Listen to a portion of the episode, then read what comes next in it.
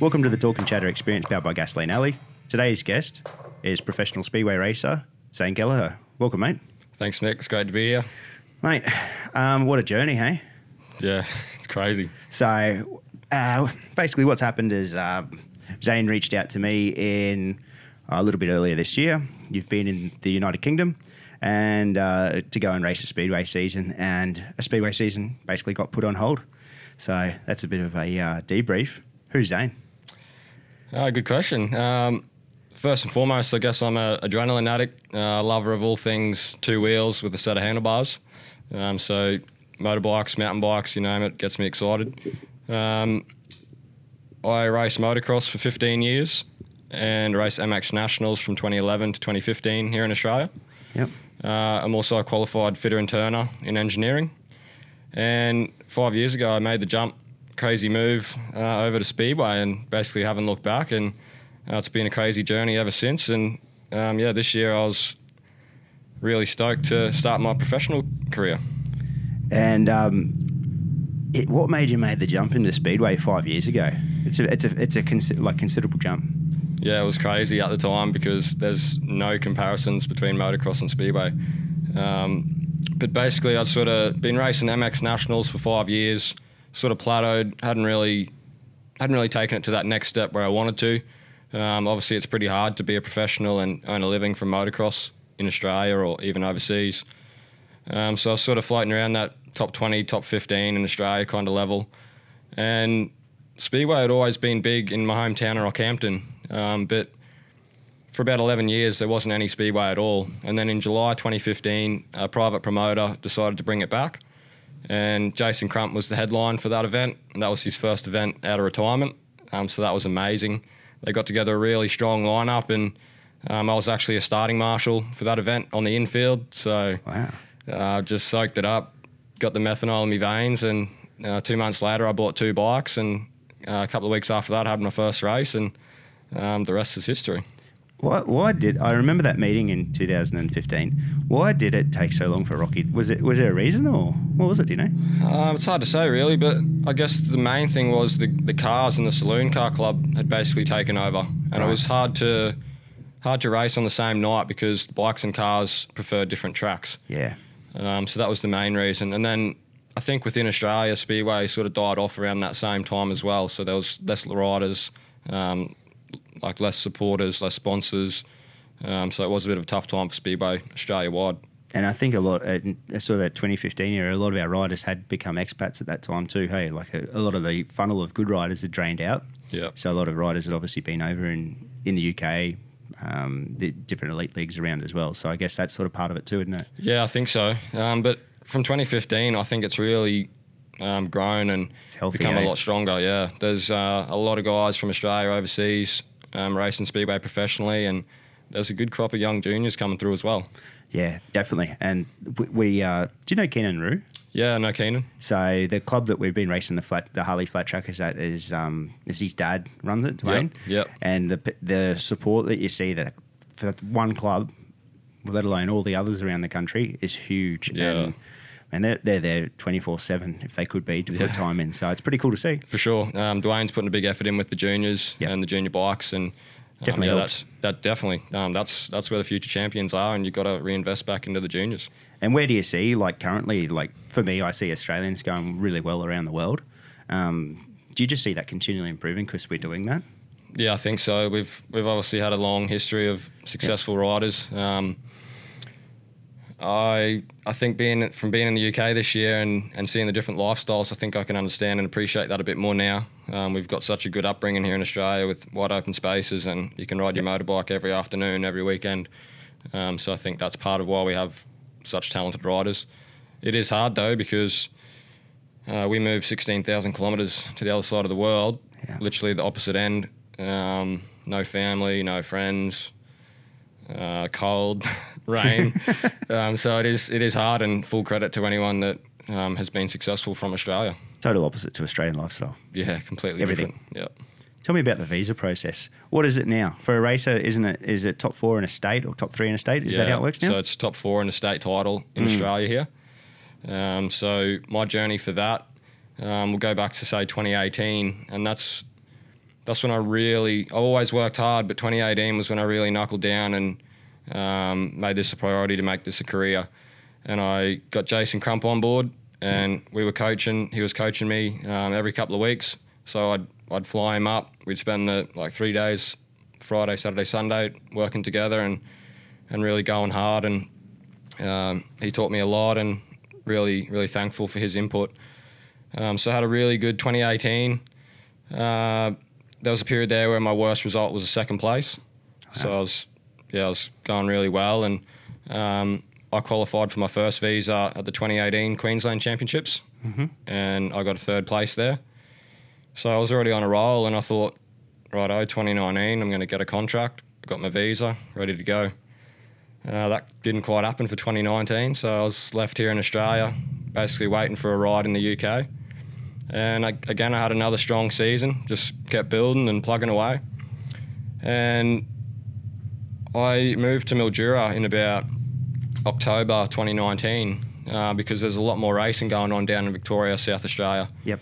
Um, so I moved down there for about two months to chase the racing. Again, had a had a pretty solid season down there. They brought over about five Brits um, to challenge us as well. Um, so that was really good. And I ended up placing um, second in the Vic title and second in the South Australian title. So I've now got three visas up my sleeve, just waiting for a contract. Seriously. Yeah, so then it was a long negotiating and waiting game um, to get that contract for 2020. Yep. So basically, the process is you qualified, you've got your top four in your state, then the next step is getting a contract um, because it's so hard and finding a space on a team can be difficult because those teams want to build their teams with the best riders possible. So there was a lot of negotiating back and forward with um, two particular clubs in the UK. And I was confident I was going to have something for 2020, but um, yeah, we didn't actually find out until late January that it was going to be said and done, and I'll be on my way with the Pool Pirates for 2020. And mate, what a club to sign with. Oh, Like you've Couldn't gone ask. into the club. yeah, could not ask for a better club. Yeah. How was it like? We'll go through it in detail too, because you've had quite a quite a year. You didn't obviously get to race, but um, how was it just getting in the pool?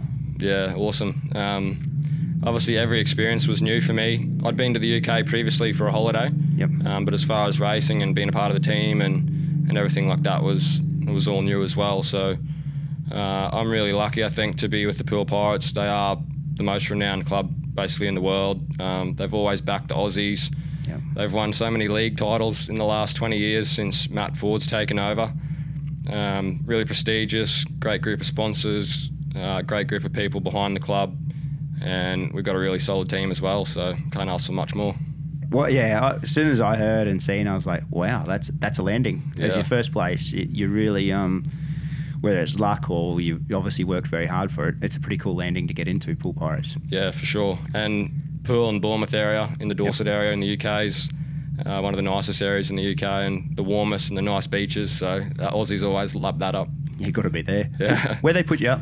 What happens? Where where'd you stay? Did you stay at someone's house from the team or? Yeah, so um, I elected uh, for the team to outsource or basically put out expressions of interest um, for me to occupy a room at another family's house Yeah. because um, that's sort of the easiest thing to slide into uh, because you've got enough on your plate moving from one side of the world to the other. So um, I was fortunate enough to land with a family about 20 minutes north of Pearl um, in, a, s- in a small village, uh, really quiet area. And that was good. I was set up there with my workshop and um, yeah, that had everything I needed. So that worked out pretty good. And do you do you like obviously you're a very handy fitter machinist, but do you do your own work on the bikes or do they have a team mechanic or what happens? So you basically, as a speedway rider, you're basically self-employed. So you're responsible for everything, and you only get paid on your results. So, yes, I do a lot of stuff myself, but you'd also employ a mechanic um, to firstly come with you to the races and mechanic uh, at the track, and then post meeting washing the bikes and servicing them and getting ready for the next meeting as well. It's a um it, it's how do I say this? Speedway is not not looked down upon, but it's it's never spoken of in, in, in different things. Like you've come from racing MX Nationals, you see people coming along in trucks and doing this. No one understands about Speedway until you have these conversations that you're the boss. You're like you're a subcontractor to an event. Yep. That's all you are. So That's it. Compared to say Formula One, MotoGP, Yep. MXGP, those guys are the top level. They've got a factory team. Yep. They turn up. Everything's done. Uh, basically, they just have to worry about driving the car or riding the bike. Yep. And you- Speedway, Speedway is. I'm in charge of everything. I'm in charge Yeah. of flights, hotels, fuel, parts, mechanics Yeah. um, you name it, insurance, getting to the d- event. That's that's up to me. So it's it's cool, but I actually like that side of it because it means you can build your own team. You can Yeah. do things how you want to do it. Your bikes can be built how you want them. You can test parts that you any parts you want basically. Yep. Um, so there are positives to it as well. But yeah, I don't think speedway riders get the credit they deserve, uh, especially at the top level with uh, how much they do have to organise and run on their own. it's um it's something I, like I've followed the sport my whole life. I love speedway. It's one of my favorite sports, uh, motorsports. And I was with Darcy um, n- not long before he had his his accident, and he, he was back in Australia. and We were doing some motocross out at QMP, and he was talking about it. And I, I never knew how much detail went into. He was the boss of people in Poland. He had a mechanic that was going here. He had bikes sitting here.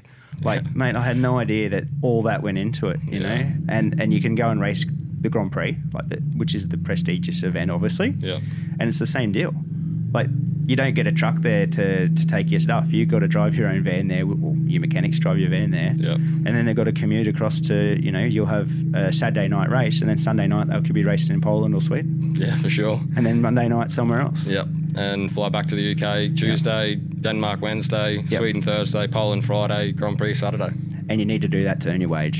Yeah, that's it. That's Yep. the only way you make a make a living in speedway, and um, you want to be riding as much as you can. It's huge. So tell me this: when you first went onto the bike in Rocky five years ago, did you get straight on the 500? Yeah. So Oh man, that's a jump. my first first jump was at a small practice track that we uh, had built, um, and Crumpy actually come back up to do some coaching with, say, 10, 10 of the motocross guys that wanted to jump on speedway and have a go, basically. And yeah, that was my first go. Um, obviously, I'd followed speedway, so I sort of knew a little bit about what you should do and what you should look like on a bike Yeah. and you've got no brakes, obviously. And yeah, I'm pretty sure Crumpy thought, what is this guy doing? Like, he has no chance. Yeah. um, because, you know, guys, you're out there with your elbow up, trying to put your foot forward. Like, it's just completely different to motocross. So it was a massive learning experience, but um, I, I analyze a lot and look at what I'm doing and what I should be doing. And uh, I work really hard, obviously. And I think um, having Crumpy on board as well a bit later on definitely helped. And um, yeah, we've we've come on in leaps and bounds in the last couple of years. When you were on the MX Nationals, were you on the 250 or the 450? So I raced 150 in Yeah. under 19s Right. in the first couple of years, and then when they changed the rules to allow you to ride the 252 stroke, Yeah. I jumped straight on that, and I did one more year of under 19s in that, and then two years of MX2 on the 252 stroke. Right. So you've gone from a 250 to a 500 speedway bike Yeah, 252 stroke to Yeah. 500 four stroke. with no brakes. Yeah, no brakes. What a jump. yeah, and to be fair, Yep. I've ridden a lot of motorbikes and a lot of disciplines. Yep. And speedway is the ultimate. Can't beat it. Oh, the the rush you get from that is amazing. It's it's one of the, for, for me. Um, I've ridden bikes since I was three years old. I got to ride a 125 speedway bike when I was 12. Yeah. And you know how you have certain bikes that you remember just vividly. I remember this little part. That's one thing that I always. It's like the first bike I've ridden. I always remember that day that my dad took me to race a race a bike. But the next one was racing that speedway bike, and it's like there's nothing like it. Hey, No, it's something else, and it's it's completely different to any other bike. And oh yeah, it's just a, just a buzz when you when you go flying down the back straight Yep. and pass someone, uh, and then you full lock sideways, full throttle. Don't know how you it's do just, It's just unreal. it's unreal. Oh, I don't know how you do it. What's your like? Uh, you're back here now. What do you got on for this season? Like, we're about to come into a speedway season. Are you going to ride here, or are you going to just what do you what are you planning? Can you take? Yeah. So uh, first confirmed race is Queensland Titles, 14th of Yeah. November at Bowen Showgrounds. Yeah, cool. So that's going to be cool, and the lineup for that is going to be impressive because all the boys are back home. No one's raced very much this year, um, so everyone's going to be out there to try and take that title. That'll be cool. Yeah. And then there's another event coming up. pretty Yep. quick So then after. I've got the Darcy Ward Invitational on the 28th of November here in North Brisbane. Hmm. And then we'll see what happens after that. The Australian Championships has actually been postponed, Yep. um, basically due to the situation. There's a lot of guys overseas that can't get home, um, plus the border closures. Normally we race in four states across January, so they've pushed that back till later in the year, um, next year. So I'm sure there'll be other events that pop up in January, like big open events and stuff. So, yeah, I'll be doing all those. And if the border's open, then I'll definitely travel back down south. those two that are coming up are so exciting. I can't wait for the obviously the Bowen one and then Darcy's one. That's going to be um, yeah, 28th of November. I can't wait. Yeah, For no, it's going to be good. that. Okay, this year, what happened? Let's go into some detail. Cause yeah. Yeah, it's going to be detailed. go for it. Righto. So we'll start from the start. We'll go back a little bit to where I was talking before about when I signed the contract. Yep. So that was late January. So were you still in Mildura? No, so by then I'd moved back home. Okay. So I basically did the two month stint before Christmas in Mildura um, because they have so much racing down there. And then then we have the Australian titles in January, which I will mention because that's a key point. So the Pearl Pirates were going to keep an eye on me through the Aussies to see how I went. Um, basically, that was a bit of a negotiating thing, but I thought, yeah, I've got some good results. I'm on form. I'm probably going to have the best Australian championship that I've had um, carrying some good results and feeling good. So I was confident, and I was confident that'd work in my favour as far as negotiating. Uh, round one, curry curry bushfire season. It was 49 degrees, yeah. and we done five heats, and that event got abandoned. So round, 49 ambient. yeah, on track. Oh no. So that got um, Yeah. that got cancelled, and that event was written off. And we basically went to round two down at Albury. Uh, and Albury was due to be probably one of my best events. Um, it's a bigger, bigger style track, a bit more like the Queensland style, and I was really feeling that I was going to put in a good result there. Unfortunately, in my first heat, I had Rowan Tungate, uh, Chris Holder, and Ryan Douglas, who were all on form as well. And I had a bit of a coming together with Chris, um, first lap, third corner. Got away from that, um, but unfortunately, Ryan Douglas come behind me and cleaned me out, and I suffered a bad concussion. So that was round two all over. And as you know, with concussions, you can't really bounce back within two days for the next race. So that was my Australian Championships done and dusted. And um, I was a bit worried because I thought, well, there goes my contract for 2020 potentially because I've just crashed out and not got the results that I probably should have. So it was a stressful couple of weeks. Uh, obviously, a long drive home from Adelaide and not knowing if I was going to be going to the UK. What do I do? Do I keep working? And then out of the blue, at the end of January, um, Matt got back in touch with me from the Pure Pirates, and um, yeah, within two days we had a deal done, and Wow. she was on. So then it was a mad rush because I had to be in the UK at the start of March. So we had like five weeks to get visas, uh, flights, insurance, freight, licenses, accommodation. you name it, we had to organise it. So uh, that was a hectic couple of weeks, but um, just knuckled down and one thing at a time. And uh, the visa thing was stressful because you've got to apply for it all online. Then your passport and all your information has to get sent to Sydney. Um, so I can't fly while my passport's in Sydney. So it's just a matter of waiting, Oh no. waiting to get this back. So I Yep. couldn't really book a flight because I didn't know when the, when that passport was going to come back. But in the meantime, I'm organising everything else and getting ready to go overseas. Like it's crazy time. Like you're going to live your dream, and it's just all happening in these last couple of weeks. But we got through that okay, and uh, then I left Australia on the second of March. Yep. And basically rolled into Heathrow in a pair of thongs, uh, one gear bag, and two pieces of carry on How Australian. yeah. I just made it my mission to take the thongs and shorts as Yeah. far as I could. But it was cold at Heathrow, so I had to put the jeans on pretty quick. Yeah. Um, but yeah, that was it. And the, the team picked me up and uh, took me back down towards the pool area. And then it was a matter of cracking on and getting, getting organised for the season. What date's season's supposed to start? So I was due to have a couple of meetings at the end of March. I think my first one was the 25th of March, and we had a press and practice day in there as well. Yep. Uh, and then our fixtures were due to start in April. So really, I had two and a half weeks to get my bikes and everything sorted um, to go before these press day and the first meeting. So you you don't take your bikes from Australia? So I elected to build two new bikes over there. Yep. Uh, some guys freight bi- bikes back and forward, but logistically and cost wise, uh, I felt it was better for me to build two new ones over there. Yep. So I've got two bikes in Australia and two in the UK. Mm-hmm. But it was uh, crazy couple of weeks organising everything. Um, I obviously had no phone in the UK, no bank account, um, no vehicle yet at this point. Um, so I had a pocket of cash, and that was sort of keeping me going with what I had to pay for until I had bank accounts and stuff set up. And uh, Dan from the team took me to the bank to get my bank account sorted out. And I remember this, and I'll probably remember this for the rest of my life. The lady said to me, Where are you from? I'm from Australia. Sorry, where are you from? From Australia. And she asked me three times, and I thought, She does not understand me. And that was my first experience with the UK not understanding the Aussie Aussie slang, I suppose. and You're in the- the mother country. yeah.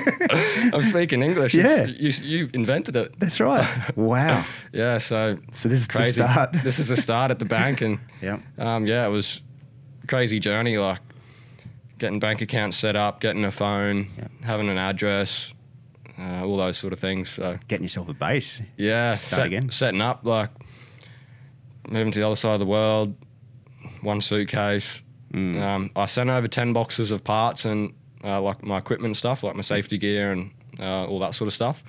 Um, but that was in another location, so I still had to, I still had to get my vehicle, pick up all my parts, Yeah. and then build some bikes and set the van up and get ready to go. So how'd you get a van? So uh, th- the club have a deal with uh, through Rentruck. Right. Uh, Rentruck's up near Manchester. So I had to journey four hours. Well, it would be a four hour drive, but it was actually a six hour train ride um, up to Manchester to pick up the van. Yeah. And then I worked my way back down, picked up my tools from Tang Tools, uh, then picked up all my parts from Gary Ball Racing and spent a couple of nights there building bikes and getting everything sorted out. And then eventually worked my way back down to Poole and then I could start setting up my workshop, uh, Yep. decking out the van, getting a rack made. Um, That yeah. would have been exciting. Yeah, and I'm one to be organised and I like to have everything sorted out, planned. I'm not going to rock up with something half done. Um, so I was I was hustling pretty hard to get this, get everything sorted out, ready to go by the time we started racing. So how'd you go with your fitness at this point? Like you must have been busting from from being here to getting there. Did you just how how'd you keep up? Yeah, well, I, I'm pretty lucky. I love training, so Yep. uh, training's always been part of my routine, whether it's at the gym, mountain biking, running. Yep. Um, so I always keep that up pretty active. But um, yeah, it was it's hard to juggle when you've got to manage all these things, and there's only a certain amount of hours in the day. Hmm. It is hard to juggle your training and and your food and everything. Um, but I do remember my first training run in the UK. I just felt so stiff and I couldn't run. I could could not do a push up because it was so cold. And I thought, what am I, what is wrong with me? Like I'm fit and healthy and I Yep. can do plenty of push ups, but yeah, just that culture shock, uh, temperature shock, and Yep. um, yeah, it hit me like a ton of bricks. Just a complete change. Yeah, I think so. That's huge. Yeah, So you get your van, you fit it out, um, mid March. Yep. At this so, point? Yep. So that was that was all within like the first week. Um, we also done a retreat with the whole team to France. Wow. Um, so that was Like our all the riders. yeah. So all the riders uh, and all the promoter team Yep. uh, and our team manager. Um, so yeah, flew out to France and we did three days out there, team bonding and getting to know each other because there was three Aussies, uh, three Brits, and a Danish guy. So who's in your team? Who was in the team for 2020? Yeah, so we had Danny King as our captain. Yep. Um, I was number two. Uh, Stevie Worrell from the UK. Uh, Adam Alice from the UK. Uh, Stefan Nelson. And the other Aussies, Josh McDonald and Ben Cook. Mhm. So the three Aussies obviously knew each other, but and the, the Brits knew each other, but we'd not come together and met everyone together. So um, yeah, that was a cool experience. We done a lot of things like playing golf and shooting and um, a lot of things like that to bond. And yeah, we were feeling really good. Like we we have a solid team with a lot of potential and a great bunch of guys. Because this is coming from Australia. This would have been the first to- introduction to you to being part of a team sport Yeah, definitely. in, So in motorcycle racing. yeah, so in Australia it's all individual Mm. racing, uh, whereas in the UK, um, Denmark, Sweden, and Poland, it's predominantly team racing. Um, so you you have seven guys on a team, and it's basically like a football uh, league where you verse the other teams home and away. Mm. So you travel up and down the country, um, and yeah, verse those guys in a league a league format throughout the year until you get to the playoffs.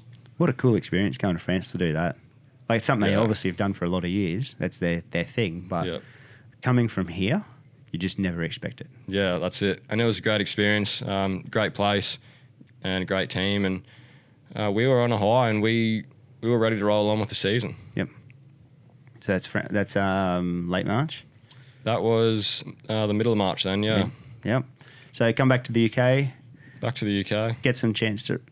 Crumpy would have been getting pretty close to being there at this point, Yes, I think he flew in a week after me, so he would have been there then. and you were at the press day for that. Yeah, so I decided to go on a bit of a journey and went to Ipswich um, for the press and practice. So how far's that? Like, give us an Uh, idea. so that was that's probably four and a half hours from where I was. Oh, serious? Yeah. Yeah, right. Um, but I had some other meetings and stuff to go to, so I kind of made it all happen uh, on that day. Um, yeah, so that was Ipswich press and practice, and obviously Crumpy's returned to racing after eight years out. Was that a buzz over there?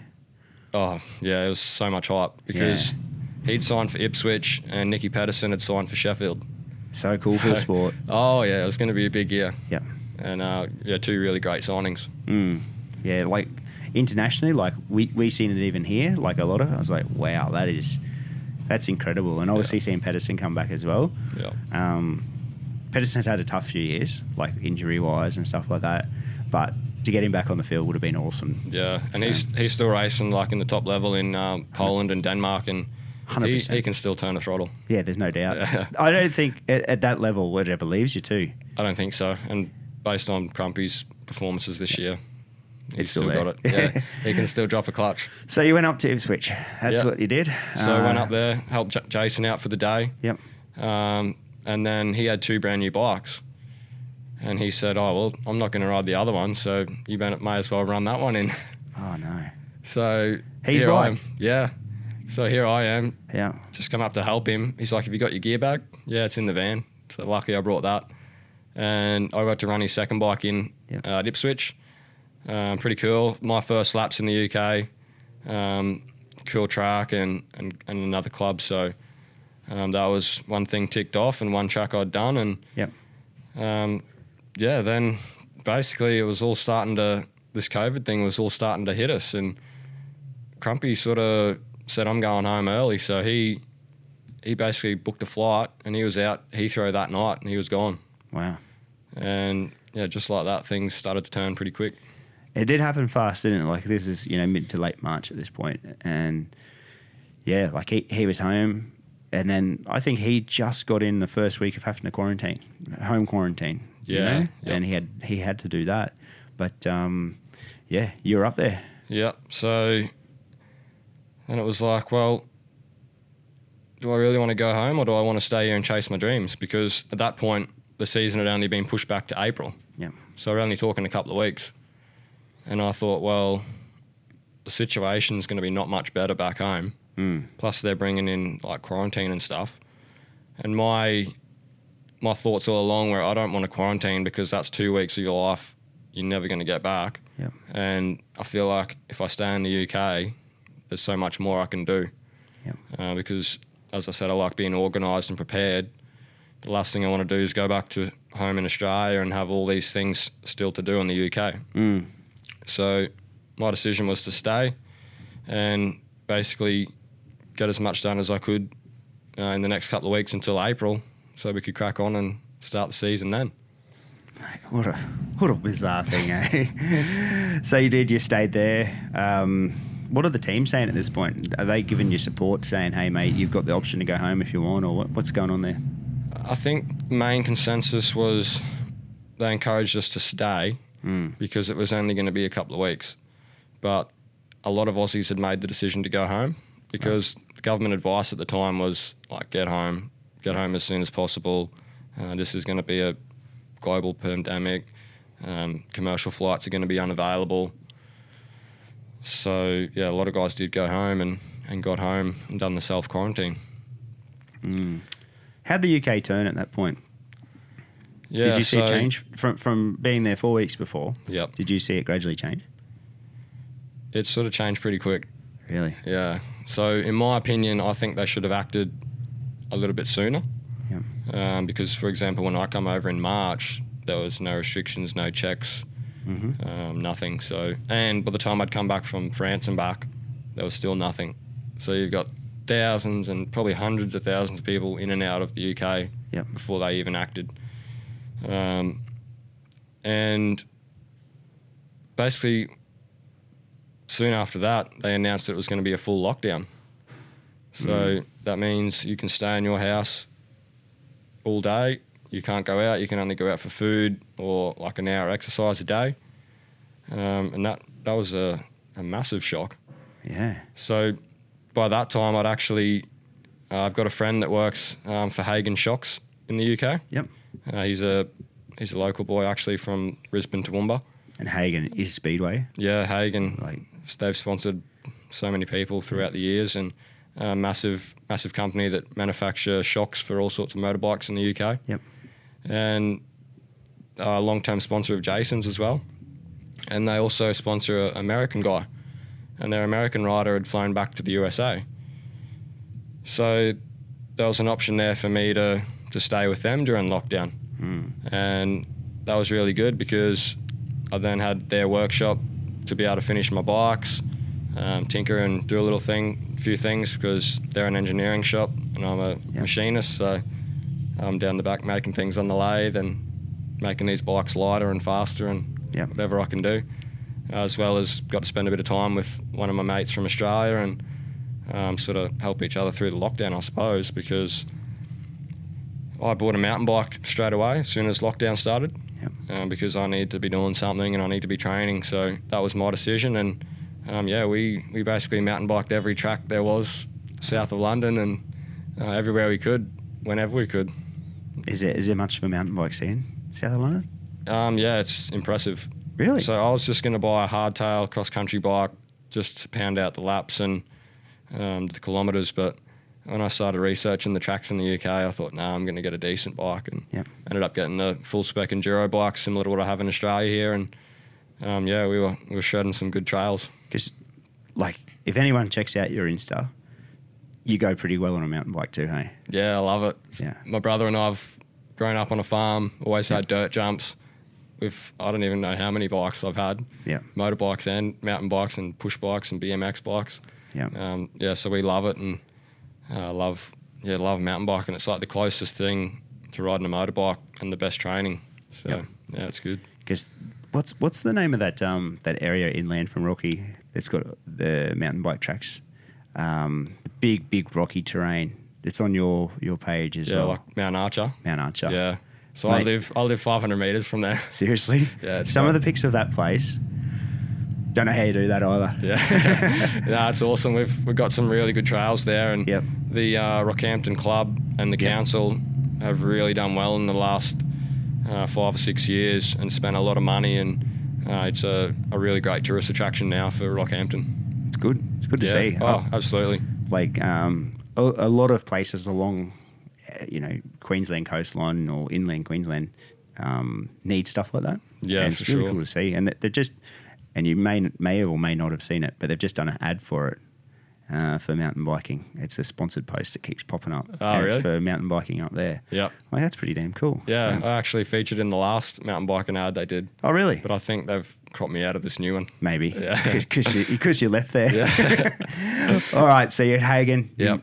Working on stuff. Yep. So tw- tweaking the bikes and Yep. getting them all sorted out. Uh, finished the van as well. Um, so yeah, I had no reason to come back to Australia. I was um, ticking off everything I had to do in the UK Yep. and um, just getting prepared to go racing in April. and nothing happened.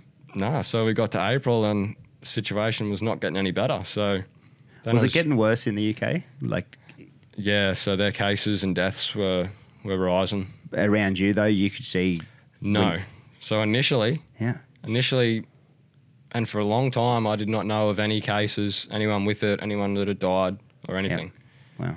Um, so there's all these all these deaths and cases and stuff, but you, never you never knew of anyone that had actually affected. Yep.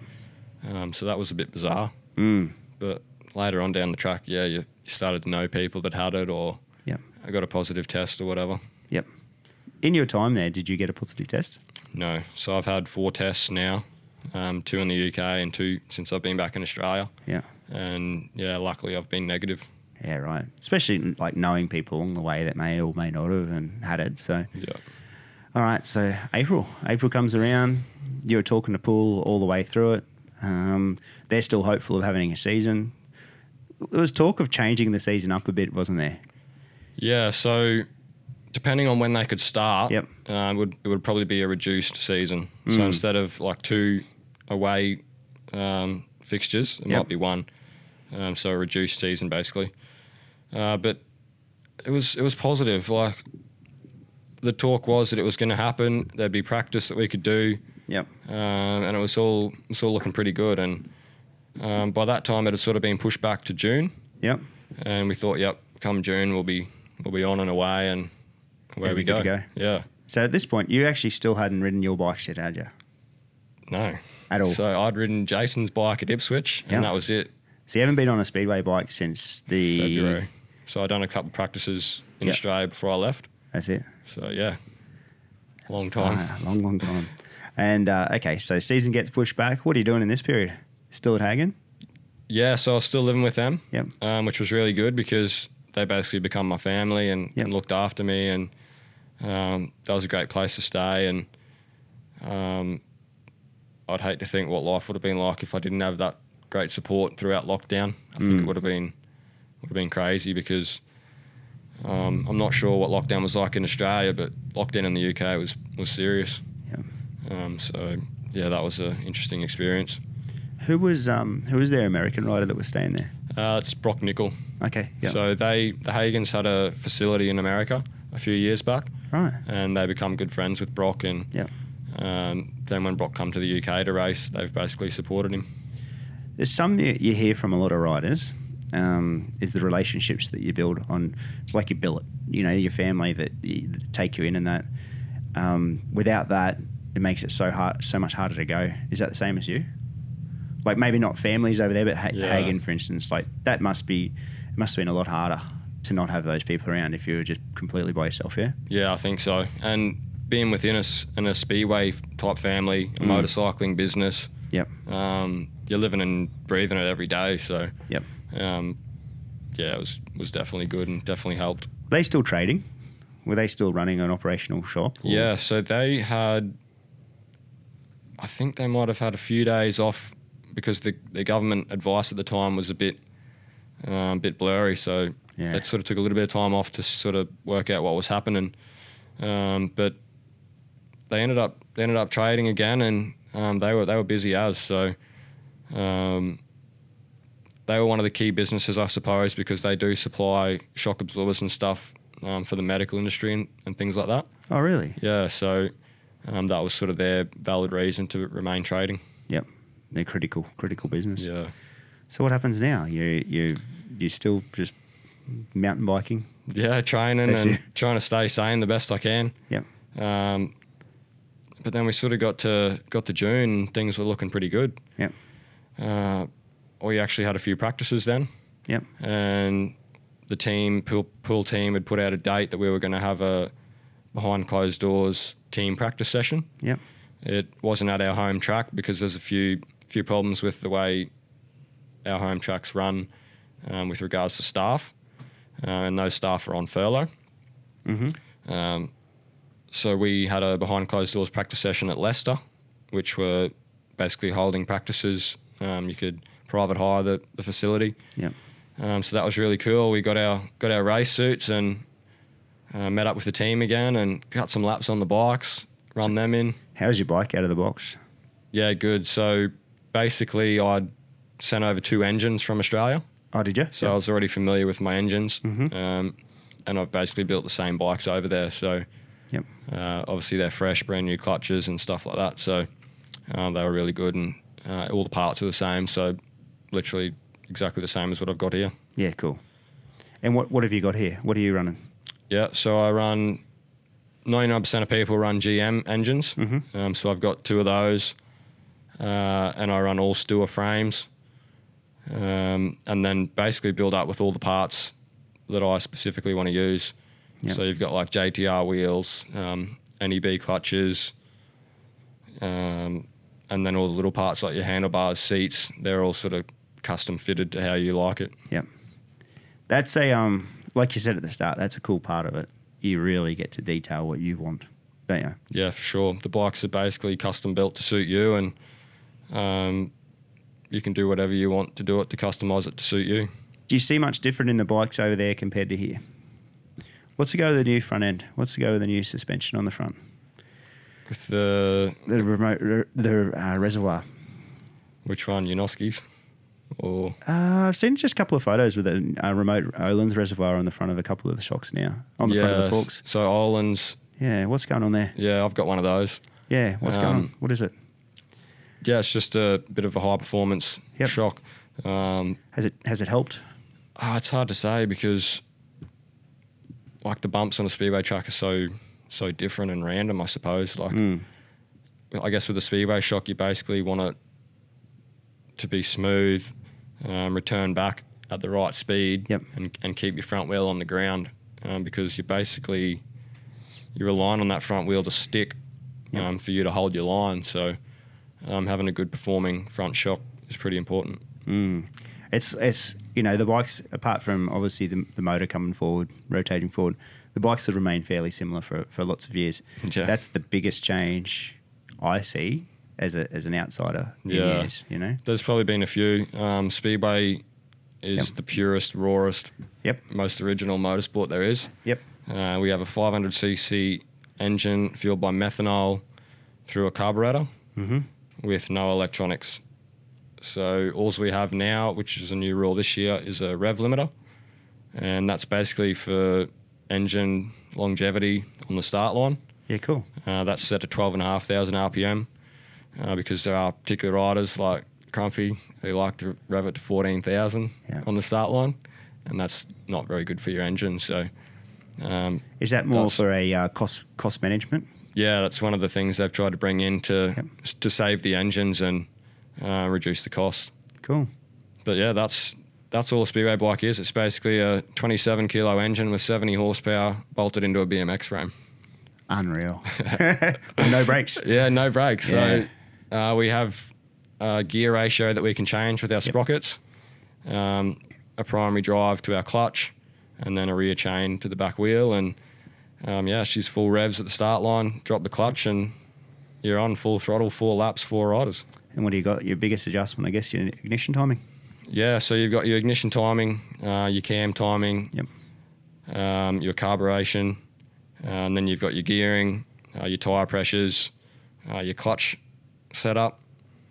Um, yeah, that's your main ones. It's so raw. Yeah, and it the part I like about it is so much comes back to the rider, Yep. um, and there's a lot of strategy, Mm. and you've got to stay, you've got to be reading the track, reading your competitors, and um, sort of trying to outsmart them, I guess. why hasn't Speedway become like MotoGP? That is a good Like, is que- in uh, popularity? Like, Oh, that's a question I ask everyone every week. Yep. It's one of the only sports that I like that you can sit on the edge of your seat, Yep. not know who's going to win. It's all over in 60 seconds. You can sit up in the grandstand in any seat in the stadium Yep. and see the whole sport. Um, it's done in it's- three hours. Yep, done. It's sounds good, smells good. Yeah, Uh, it's, it it should ticks be, every box. yeah, you it know, honestly should be the biggest sport in the world. like we went to um, to New Zealand for the Grand Prix when it comes to New Zealand we were at Western Springs. Went there a couple of times. Incredible. Did um, Eddie had when it was called Eddie had down in Melbourne when it came here. Uh, 2002 we had it here at uh, Olympic Park. and the crowds. Like we just don't. I I, I cannot understand why it's not selling out a stadium. Like Yeah. it's it is the most incredible form of the sport. The riders have got incredible personalities. Uh, as I say, it's a three-hour package. It can be done by ten o'clock, and you can go out in the town. Yeah. Because the the tracks when they go to do these things at stadiums are places where there's towns. Yeah. It's not like um, you know, it's not a remote usually uh, venue. Like it, it Yeah. yeah, for sure. And blows me away. I went to Etihad the three years it was here as well, and that was awesome. So the first year, It's the best. first year 2015, that was when I started Speedway as well.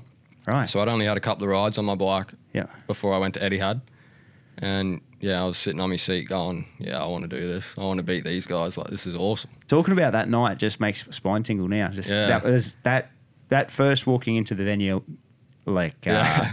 you know, I hadn't I've never been to the UK to watch a speedway. Love to go to Cardiff. I love to go to one. It'd be awesome. But I've been to Western Springs. Yep. That was good. But then going to Etihad and hearing it and seeing it. That's cool, eh? Yeah. And just walking outside Etihad and hearing the bikes, like, yeah. oh, it's just crazy. It was. Yeah. Yeah. Uh, That. Yeah. I don't. I don't know why it didn't go better. Um, you know, the first year I think they had twenty seven thousand. The second year it was eighteen thousand. Yeah, and I think I think it held in the twenties um, over the couple of years, but Yeah. um, I I did hear that uh, the stadium themselves didn't do much with the marketing of the event, um, which is a shame because you know I'm, sh- Melbourne's a great place, and I'm sure it's a sports city. I'm sure people would have. Uh, well, I believe people would have loved it. I agree. Yeah. Yeah. That um, that night that Jason Doyle went over the fence. That was the first year. I'm pretty sure. Yep. So that was that was one of his first years in the Grand Prix, and Yeah. he'd started to find some form that year as well. He was fast. Yeah. Yeah. He was really And fast. Hancock dominated that. He won seven out of seven that year. He did. Yeah. Yeah. That was yeah, incredible awesome year and that was sort of like a turning point for the sport too. You know, you started to see uh, obviously Ty was really coming into his time then. Yep. Um, yeah, good timing. So, Yeah. And the, the following year, Chris won the won the round. Chris Holder, Yeah, that's right. and then the next year, uh, Doyley won the round and the world championship, and the roof nearly blew off that place. Yeah, that was cool. That was awesome. That's yeah, what and that that was it. That was the last one. Yeah, that was the last one. So um, Doyley, the last Australian champion to be crowned here in Australia. That was, uh, and it's one of those things where the, it was uh, just one of those moments that you just see all a lot of hard work just culminate in that one night. You know, like Jason Doyle, in those previous two, three years probably, he was fast, like incredibly fast and awesome to watch. Everything was on the line, but he had some huge stacks too. Yeah. You know, um, He basically had the season, the championship wrapped up the year before Yeah. until um, he got into a tangle in Torren and ended up in hospital with um, pretty bad injuries. I think some lung damage, yeah, um, broken elbow, I think, perhaps. Um, but yeah, he was on form and definitely improving over those couple of years. yeah. So that one night, it all come down to that. It, was, Yeah. it was pretty cool. And I think he wo- rode that with a broken foot. Yes. Pretty sure he was. In I think he did the boot. half, half the season with a broken, Broken foot foot, because yeah. at, at Cardiff he um, threw the crutches. That's right. Yeah. Yeah. he was in the boot for the season. Yeah. So Fair play to him. 100%. What an, what an inspiration. And he is Yep. a great example of coming from nowhere, basically, and, and succeeding. Um, when he first went to the UK, I think it's fair to say he wasn't world class. Yep. Um, but through hard work and determination, he's he's turned himself around and become one of the best in the world. yeah, and you won't find a harder worker. No, he's a pig dog. Yep, just gritty. Yeah. You know. So yeah, it's um, yeah, same deal. Like he's a world champion. Yeah. It's it's it's huge, mate. Awesome. Anyone's the world champion. It's pretty cool. Yeah. Okay, June, you've ridden your bikes. Yep. Let's go back on track. Um, ha- it was good. Good being back with the team. Yep. Good being back on a motorcycle, I guess. Yeah, for sure. I actually started to uh, realize while we were over there, and it's good to actually get back on the bike again. Start to feel your dream come back. Yeah. Yeah. By that time, we thought, yep, it's going to happen. Like, we're going to be starting end of June, um, start of July. Yeah. And it was all looking pretty positive. Like, mate, we're sitting here. It's twentieth of October. Yeah. This is crazy. Like Ah. to talk what you've been through. Oh, yeah. Um, okay, then where, where do you go? You go back to do you go back to Hagen? You live in Hagen at this point? Um, so, by that point, because the season was looking like it was going to happen, Yep. I decided to relocate back down to Poole um, because that was where my base was. And um, yeah, we were going to be racing there every Wednesday night. So I moved back down to Poole, and um, yeah, it was the first week was strange because I didn't really know anyone down there yet because I only spent the first couple of weeks there, but I was busy doing my own stuff and getting ready. So um, yeah, that was kind of strange, but I'm fortunate enough to Dan Ford from the team, Matt's son. Um, he's he's basically runs the show Yep. in the UK.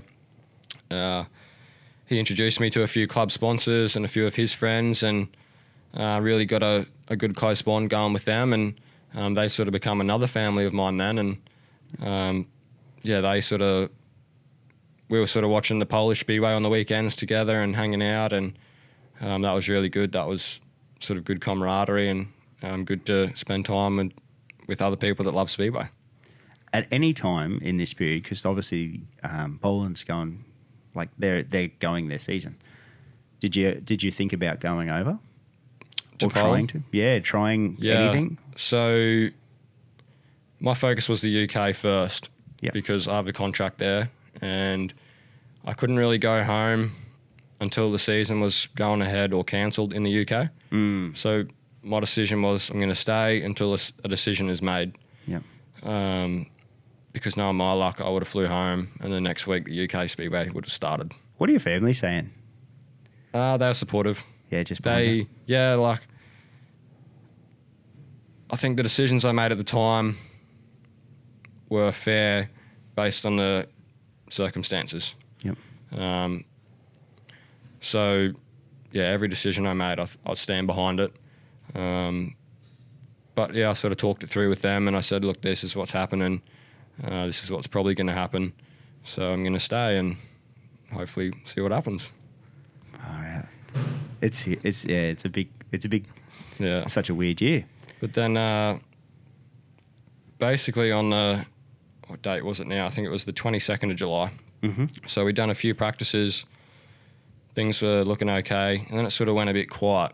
And the government announcements, This is July. yeah, so the government announcements were looking good. So the government put out a plan Yep. and said, This is our roadmap to getting back to normal. Mm-hmm. um, and this is what this is what sports can resume and Yep. how many people can go to a stadium or indoors or whatever. Mhm. And that looked positive for Speedway. So again, we think, yep, she's going to happen. And then on the 22nd of July, I will never forget this. Uh, the British Speedway put out an announcement that 2020 season is completely cancelled. Done Well, uh, and I just felt my heart sink because I'd worked so hard for it in the in the years leading up to it to get over there. I'd basically put in like four months work over there to get ready and, and go for it. And it was looking positive and we thought it was going to happen and then all of a sudden she's cancelled, nothing. And yeah, that was a heartbreaking day and um, there was a lot of us, a lot of people that felt that same way because uh, obviously the promoters want to run too because it's their investment. Um, Yeah. They want to they want to run, and there's guys from all around the world in the UK to race. They all want to race. mm. Um, so then it was, yeah, just a matter of gathering your thoughts for a couple of days and working out what the next step's going to be. W- why why and you mightn't even know why couldn't speedway run like british superbikes ran Yeah. epl ran without cr- uh, all these things obviously no crowds and stuff a lot why, why, why couldn't it run was there a, a- a hard reason Yeah. So and don't get yourself into trouble because you got to race there again Yeah, But yeah. wh- why um, so Speedway in the UK relies on crowds. okay crowdfunding Yep. fair enough So our TV these days, our TV contract these days isn't good enough um, for big time sponsorship to run behind closed doors, fair enough um, and that's the short reason of it. Um, there was probably going to be restric- uh, restrictions on spectators at the stadiums, yep um, so it was, yeah, it was not going to happen with reduced capacity. so there's not enough money in the sport uh, to have a zero capacity crowd Yeah, basically. Fair and when you compare that to Poland, Poland kicked off in July as well.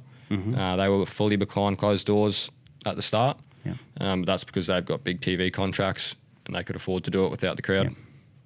makes sense Yeah, that's fair. like it's a business. Uh, In the end of the day, it's a business. Yeah. Uh, it's it's a shame like that it comes to that, but uh, yeah, it does make I guess financial sense. So Wow. What a kick in the guts. Yeah, huge. And yeah, it took me a little while to work out what I was going to do after that because you've 'Cause- sort of given up so much. Yeah, you've given I've up half a sacrificed year. my life in Australia, given up so much Yep. um, to go over there and then to have that taken away from you just like that was um, pretty heartbreaking. Yeah. It, it is. Like, there's nothing. Yeah, it's just our season, our Yeah. whole thing. It's, That's- it's all gone. 2020. Yeah, it's 2028. yeah. Um, and there's no flights home. Mid July, Yeah. I'm, I'm just trying to think of. Yeah, so that for was instance, there's nothing as well. You're stuck there. that was a tough time because by that time Australia had finished their rescue flights. Yeah, all the expat flights are out. Yep. Expat, sorry. Um, so there's not many options left. And they'd already made the announcement that if you didn't have your flight booked by a certain date, then you'd have to pay for your quarantine. Mm, that's right. So, and I didn't have a reflown, return flight booked because um, it, depending on how well your team goes throughout the year and then in the playoffs, depends on how soon you come home. So You how long might- does the season go? Sorry, sorry to interrupt you. So you start on it starts in March. Yep. How long does it does it run to? So your fixtures would normally run to like August, early September. yeah, um, and then the playoffs start. Mm. And depending how well you go in the playoffs, uh, you might be there till the 31st of October. Mhm. And then yeah, journey back to Australia for the so You, summer. so you really don't know, do you? Nah, it could be could be uh, the start of September. It could be the end of October. Yep. Mm. All right. So you started looking for flights. I'm guessing. Yeah, but there wasn't much available, and the ones that were were quite expensive. What sort of price Uh, ten thousand pound, uh, ten thousand Australian, or five thousand pound. from the UK to here? Yeah, And then you got to pay quarantine. yeah. So another three thousand Australian. Wow. it's it's preposterous. Oh, it blows your mind. And yeah. up until that point, I was content to stay in the UK. Mm. So my mind was purely focused on racing Yep. and staying there for the season. On the 23rd of July, the day after, I was like, all right, maybe it's time to go home. And your mind, your mind flicks, and uh, when you start, when you decide you want to go home, you want to go home.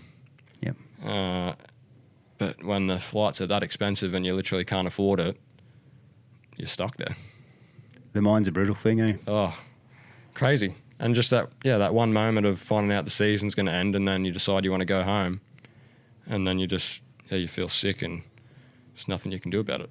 So you you wouldn't have earned a cent in your year either No. because you haven't turned a wheel. That's right. So, Speedway, we only get paid on our race results. Yeah. So your contract that you get isn't a contract that's paid on. Um, just come here, mate. We'll, we'll get you something. Yeah. No, you got to go turn a wheel. That's it. So, I was, I'm fortunate enough, I'm a quite a professional rider with a great bunch of sponsors behind me. Yeah. Um, and a lot of sponsors in Australia that have backed me long term. Mm. So uh, they really helped me um, survive this year. Yep. And I've also gained a lot of respect from people in the UK and got a few local sponsors from Pool on board now, um, which also helped me this year. So How old are you? 27. You handle yourself in such a professional manner. Like the whole time we've been talking and that b- before this as well. Like that obviously goes a long way, hey? Yeah, I think so. Um, not sure really where that comes from, but I do remember when I was young, uh, when I wanted to be a professional motorbike rider, Yep. I wanted to be a professional on and off the track. Mm. Um, and I guess I've just carried that all the way through. I think also when I stepped away from when dad supports you, so your dad supports you growing Mm. up through racing. When I stepped away from that and started doing things on my own at about 19, uh, paying for my own bikes, my own travel, my own parts, all that, I think I. I think I matured a lot then and realized that I have a lot to offer sponsors, and that's when I really took things a lot more serious and um, yeah, started started becoming a professional athlete, I guess. Yeah, it's it's a it's a um, complete different thing to develop, isn't it? Yeah, and I was fortunate. Like I done motorcycling Queensland training camps. Uh, I went to the AIS, so we we'd had lectures on all this sort of professional stuff and um, social media and all that. What year at the AIS? 2011, I was AIS. Okay. Yep. Yeah, so in the early days. Yeah, yeah, for sure.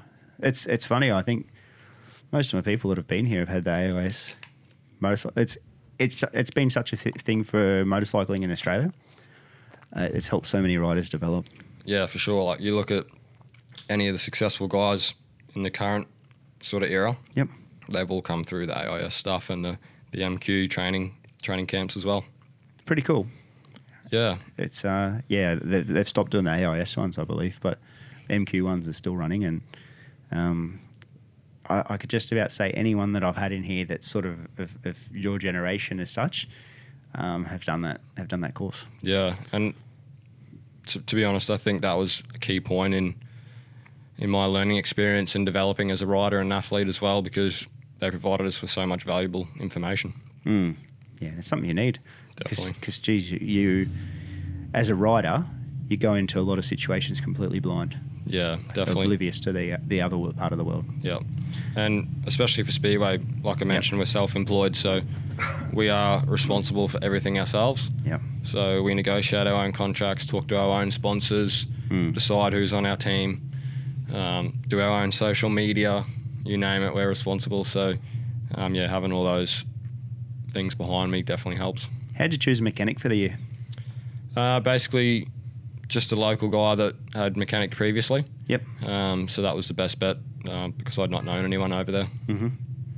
It's because it's a it's a uh, it's a bond that you're gonna you're gonna have to carry for hopefully a few years, isn't it? Yeah, definitely. Your mechanic is so important. Um, You Yep. put a lot of trust in them to make sure that everything's done right on the bike, and um, you want them to be able to help you as well to to know what needs to be done um, to go out and win. Because the mechanic of- often becomes your van driver, your your person that you put your most trust in when you're trying to sleep. You know, Yeah. to get between race meetings. There's a lot a lot Yeah. t- more to it too, isn't there? Yeah, definitely. Okay, 23rd July. Where, where do you go from? Yep. So You mountain Go on. biking again? Just to try and keep your head clear, or what do you yeah, doing? yeah, definitely. Uh, that's one thing I like about mountain biking is just getting out in the open space and training and trying to clear your head. Yep. But by that time, I sort of realised that getting home is not going to be that easy. Mm. So, what am I going to do? Well, the flights, reasonable flight, reasonable priced flights aren't going to be until sort of a bit later on, August, September, October. Yep. So I thought, oh well, I'll just keep an eye on the flights and I'll might see what options there are in Poland and Sweden. To race? Yeah, Right. because Poland and Sweden had sort of had kicked off, and there was kind of a availability for riders because certain riders weren't racing; they'd elected not to race. Yep. Um, certain riders couldn't travel from various countries, so I thought, right, oh well, I'm going to try and go to Poland and Sweden. Tried really hard without contacted pretty much every club over there. Yep. Um, had a had two clubs that it looked like something might happen, um, but due to their budgets, they weren't going to commit. Mm-hmm. Um, so then it was all right. Back to the drawing board. How am I going to get home? Mm-hmm. Hmm. And at that time, the Australian government had the restrictions on how many passengers could come back into Australia Mm-hmm. and that was making it extremely difficult to get home. Uh, there was over 30,000 Australians stranded overseas trying to get back, and only like 500 allowed into Queensland each week. It's like it's like a funnel. Yeah, it's like it's- it's a, a gonna get- small hole of a funnel. Yeah. You know. And personally, I don't really understand why they had the, the cap, because we have to quarantine when we get back anyway. Mm. So just help us get home, do the two weeks quarantine, and we'll be all good.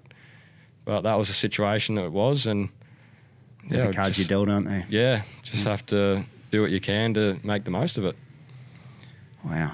Okay, so you, you've just between then and what did you what would you do? Like you, you you've only just gotten home. Yeah. Yeah.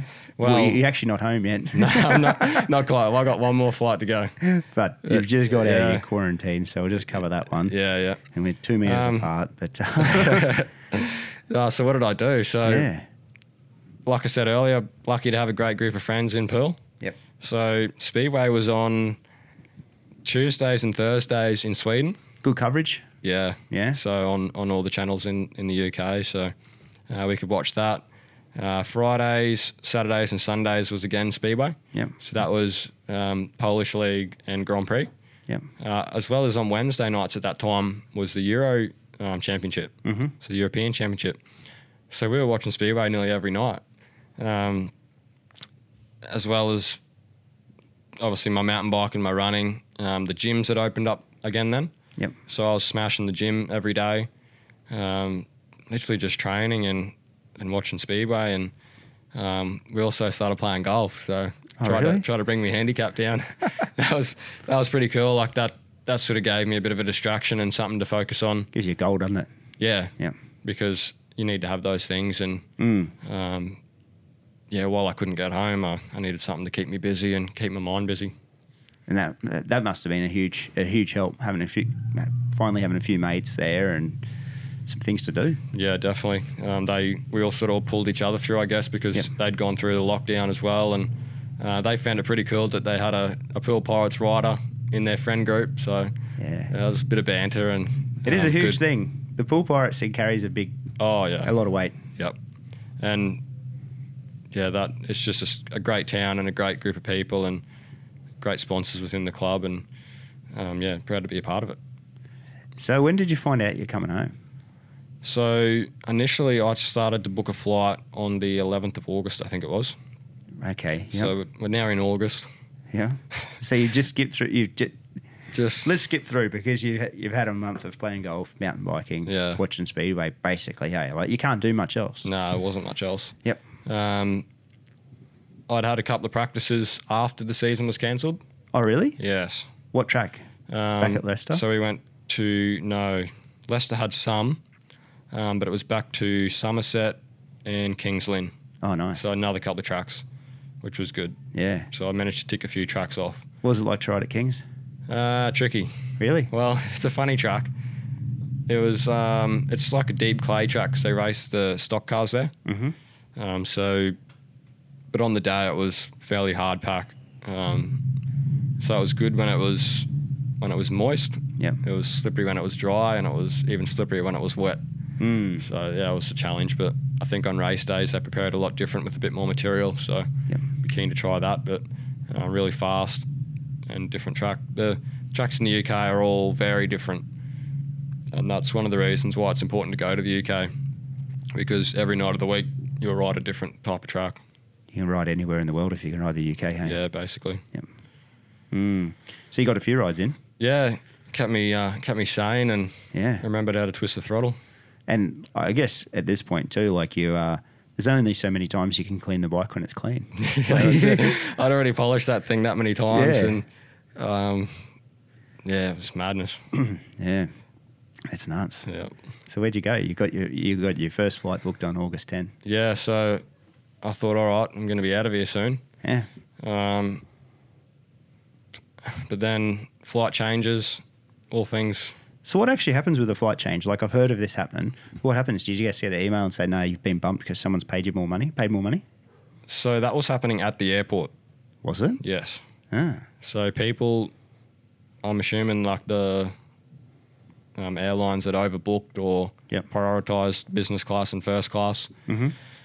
So you could get to the airport and get bumped off. Like if you've got a flight reserved, Yep. you can get there, go Yep. through the process, go away. Yep. So The world's fallen apart Hmm. at Oh, this yeah. point. and it was it's not very helpful for the vulnerable. No. because they can't afford business class. They might be sick or need to get home to their family or to a funeral or whatever the case may be, and they get stranded. Mm. So it's really, really quite sad. And the Australian government didn't really offer much, much help for any of that. Let alone the cost, the inherent cost of traveling to airports. And and okay, I can't, but maybe I got to put myself up in a hotel near here too because I got to go tomorrow. A Yeah, lot of people can't even afford that yeah. when they're traveling. You know, We'll touch on that when we get to my we're in my that experience. Yeah. Okay. it's a little bit down, a little bit down the line. zone. Okay. So yeah, so my flights had basically been canceled Mhm. and then What'd you pay for your first one? um, so I got mine for six hundred pound, Okay, which that's is all right. about twelve hundred Australian. that's good. So pretty good. But Yeah. that that was booked in advance. So that date, original date for that one was the first of October. Mm. So I'm literally waiting two months Yeah. to my flight date. And you would at twelve hundred bucks, you would have to fly the plane yourself and clean it, and Yeah. fuel it up, and load your own Pretty cargo. much, Yeah, Yep. yeah. Um, but I had a date. Yeah. I was leaving on the first of October, and it was all going to be good. Mm. So then I could basically plan what I was doing then because I have to pack up all my bikes, move out of my accommodation, take my van back. Um, all these hoops you got to jump through to go home. Do you have to strip your van? Yeah. So Yeah, you do, all my so- stuff pulled back out, take it back as a bare shell. Oh, really? Yeah. Ah, that's yeah. Yeah. So that's all my stuff's in a warehouse with one of my sponsors in the UK. Mm-hmm.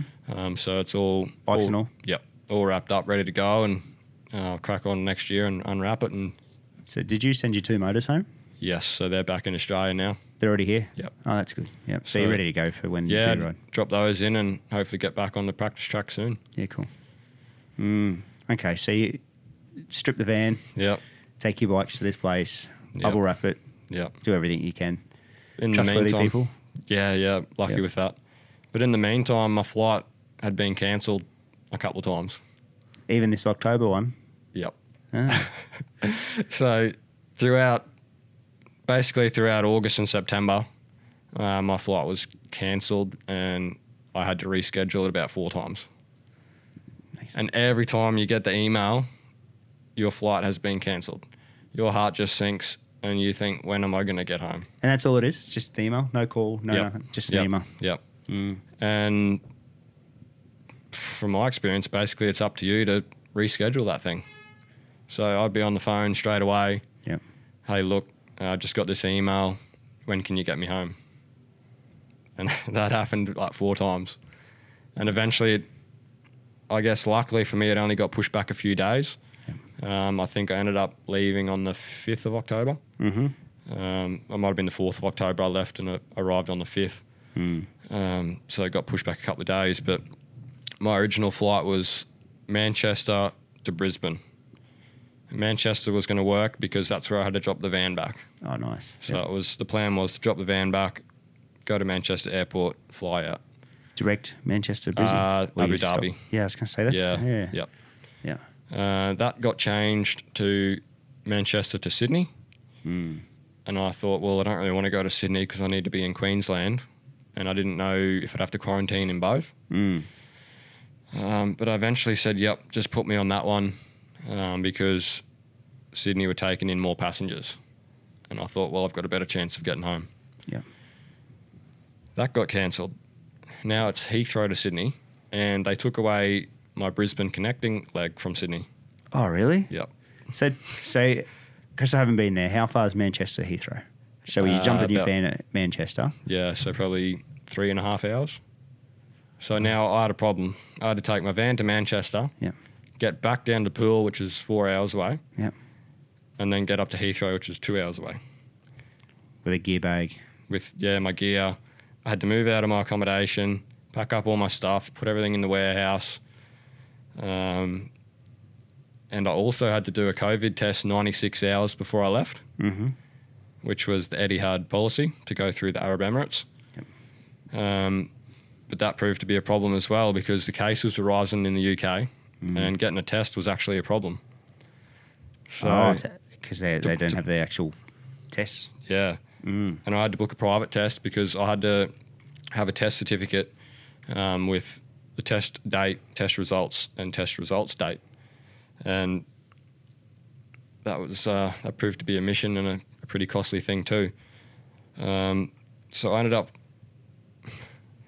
I had to book three different tests because I could not get one confirmed, Wow. and I can't fly without this negative COVID test. So you've got all these things to juggle within a couple of days of flying, Mm. and you have to get your results back. And some companies weren't getting their results back for 72 hours. Right. So that literally leaves you the day before Yeah. you have to fly to find out if you're negative, positive, if you can fly or not. So what? Ha- uh, I, I'm I'm a bit bit of a critic on this. What what happens if you get it in between that 96 hours though? I don't know, mate. Like it just yeah. makes no sense. yeah, it's crazy, crazy. Yeah. Anyway, that's It's just that's yeah, It's a rule. madness. Yeah, but yeah, So it you- was it was stressful because you don't know. Firstly, you don't know if you're going to get a test. You don't know if you're going to get your results back in time. You've got to juggle all these other things, and well, you just want to get home. what happens if if you fail that test you'll have to pay your flight too, because that's no longer their fault that you. S- Yeah, so they all the airlines had a policy Yep. uh, where they would, um, Reschedule. if, you or yeah, so if it was COVID related, they reschedule it. something? Okay. Yep. So that was a bit of peace of mind. Um, but yeah, like those last couple of days leading up to the flight were just stressful, and you're just waiting to get home and wondering what else you got to do to bloody tick all these boxes. yeah. So You found one. You found a test place. yeah, so got a test. Um, it cost me an arm and a leg. It was What's the test cost? so typically they were 150 pound, so like 300, Really? 300 Australian. Ah, But obviously they realised that there's a shortage of these tests. supply demand. So, yeah. so mine was 225 pound. Yeah, So right. like 450 450, bucks. Australian yeah. for a walk in, walk out, two minute, two second swab. Yep. See you later. But I can't complain because they had the results in 24 hours. Yep. Had my certificate, and I was on on my way. Good service. Yeah. Yep. So I dropped my van back to Manchester, Mhm. and I had a great friend from Poole that drove all the way to Manchester, followed me up, and drove me back down because I wanted to avoid public transport, um, so I didn't catch the virus at this Yeah. point as well. Um, so absolute legend for picking me up and bringing me back down, and then yeah, it was just those last couple of days. Got the test results, good to go. Um, packing your suitcase and just yeah, counting down the hours until you until you fly out. Wow. It's a long, long process. Yeah. And then you obviously, yeah. So van's back. Your mates are helped. Airport time. What's it like getting into an airport at the moment in the UK? Crazy. Yeah. Quiet. Hardly anyone there. Um, And this is Heathrow. yep. One of the busiest, busiest airports, airports. yeah. Yep. Madness. But obviously, everyone, the policies are face mask at all times Mhm. in the airport. So I basically wore my face mask from the moment I got to the airport until I got into the motel in Sydney. So, like, over 30 hours Yep. with the face mask on. Um, yeah, Heathrow was quiet. I got there. I decided to get there pretty early. My flight was at say one o'clock uh, in the afternoon. Mm-hmm. I was there by like eight o'clock in the morning. Yep. I didn't want to mess around and wanted to make sure that I was there and everything was sorted out. Yep. Um, so I was first in line at check-in and probably lucky I was actually. Really? Yeah. It it So- guarantees you a spot, doesn't it? Well, not really. Still. So in the weeks leading up to it, I'd rang Eddie Hard pretty much every week and said, "Hey, is my flight confirmed?" Yep. Because obviously a lot of people had been getting bumped off and things were changing, and I wanted to get home. So, yep, all good. Flight's all sweet. You're on the flight. All good. So I arrive at check-in. Uh, first off, I present my no, sorry, I, I present my boarding pass, uh, my receipt. And they say, oh, sorry, we haven't got a, f- a s- a space for you on the flight from S- uh, Abu Dhabi to Sydney. I was like, what do you mean? Like, I booked this thing three months ago. I rang every week. It's booked in. And they said, no, due to the passenger cap in Australia, we can't fit you on. I was like, wow. And then they looked at my COVID certificate and it only had the results date on it Mm. and they needed the test date as well. So I had I had two things up against me, and I wasn't basically wasn't going to get on the plane to go home. No. And again, your heart just sinks. You you waited three months to get home, and you get to the airport, and they tell you that, and yeah, it was a mad mad panic to try and sort it out. Um, it was a Sunday, mm-hmm. so my first priority was get this test sorted out. Yep. The certificate. Um, so I rang the doctor's surgery. No answer. Oh, that's that's what you want on a Sunday. Yeah. And I thought oh, I'm going to send him an email just in case. Sent him an email. I said, look, um, this certificate doesn't have the other date on it. Can you please update it and send me it? Straight away, my phone rings. No caller ID. It's the doctor. Oh wow. Oh, thank you. Explained the situation to him, and he said, "Yep, no worries. Another certificate coming through now." So I had that. Went back up to check in. Tick. Yeah, got that box Yeah. ticked. Went back up to check in, and I said, "Oh, "I've got this updated certificate now. Um, have you got a seat for me?" Oh no, sorry. You're just gonna have to wait here and see if anyone doesn't show up or if anyone doesn't have a certificate. So I was put to the side. Um, So is your stuff checked in? no, You just got to sit there and wait. Yep. with all your luggage. Okay, yeah. Yeah. And then another girl ends up standing behind me, and I figure out that she's in the exact same situation. And then there's another family of four, and then there's another couple, and all these people are basically Australians trying to get home that have turned up, and they said, "Sorry, we, we don't have a spot for you," and they've all paid the same, Yep. the same ticket. They've got a receipt. It's all good, but obviously the airlines have oversold or bumping people off. And it's crazy. Like we've all moved out of our accommodation, handed the keys back, packed up our lives, and we just want to go home. And you get to the airport on the day you're meant to fly out, and they tell you you can't fly. So what do you think's happening? You think that the airline knows that there's a cap. This is what I think. The airline knows that there's a cap of people coming into Australia. So does the airline sell more tickets just to guarantee that they're going to have that amount of people? Is that what you think? I think it has to be that.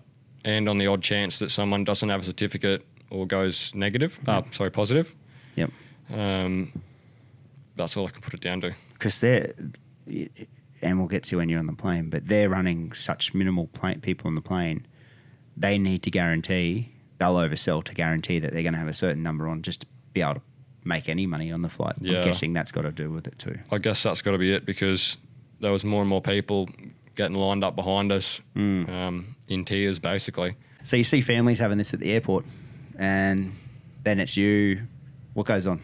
Yeah, so I'm feeling feeling pretty bad and obviously anxious, just waiting. Um, it's only like a couple of hours till our flight leaves. Yeah. And I don't know if I'm going. If So I'm you're still staying. sitting there with your luggage at this point. Yep. So I'm, we're standing in a group uh, to the side of check-in Mhm. with all our luggage, and we're all feeling the same thing, obviously.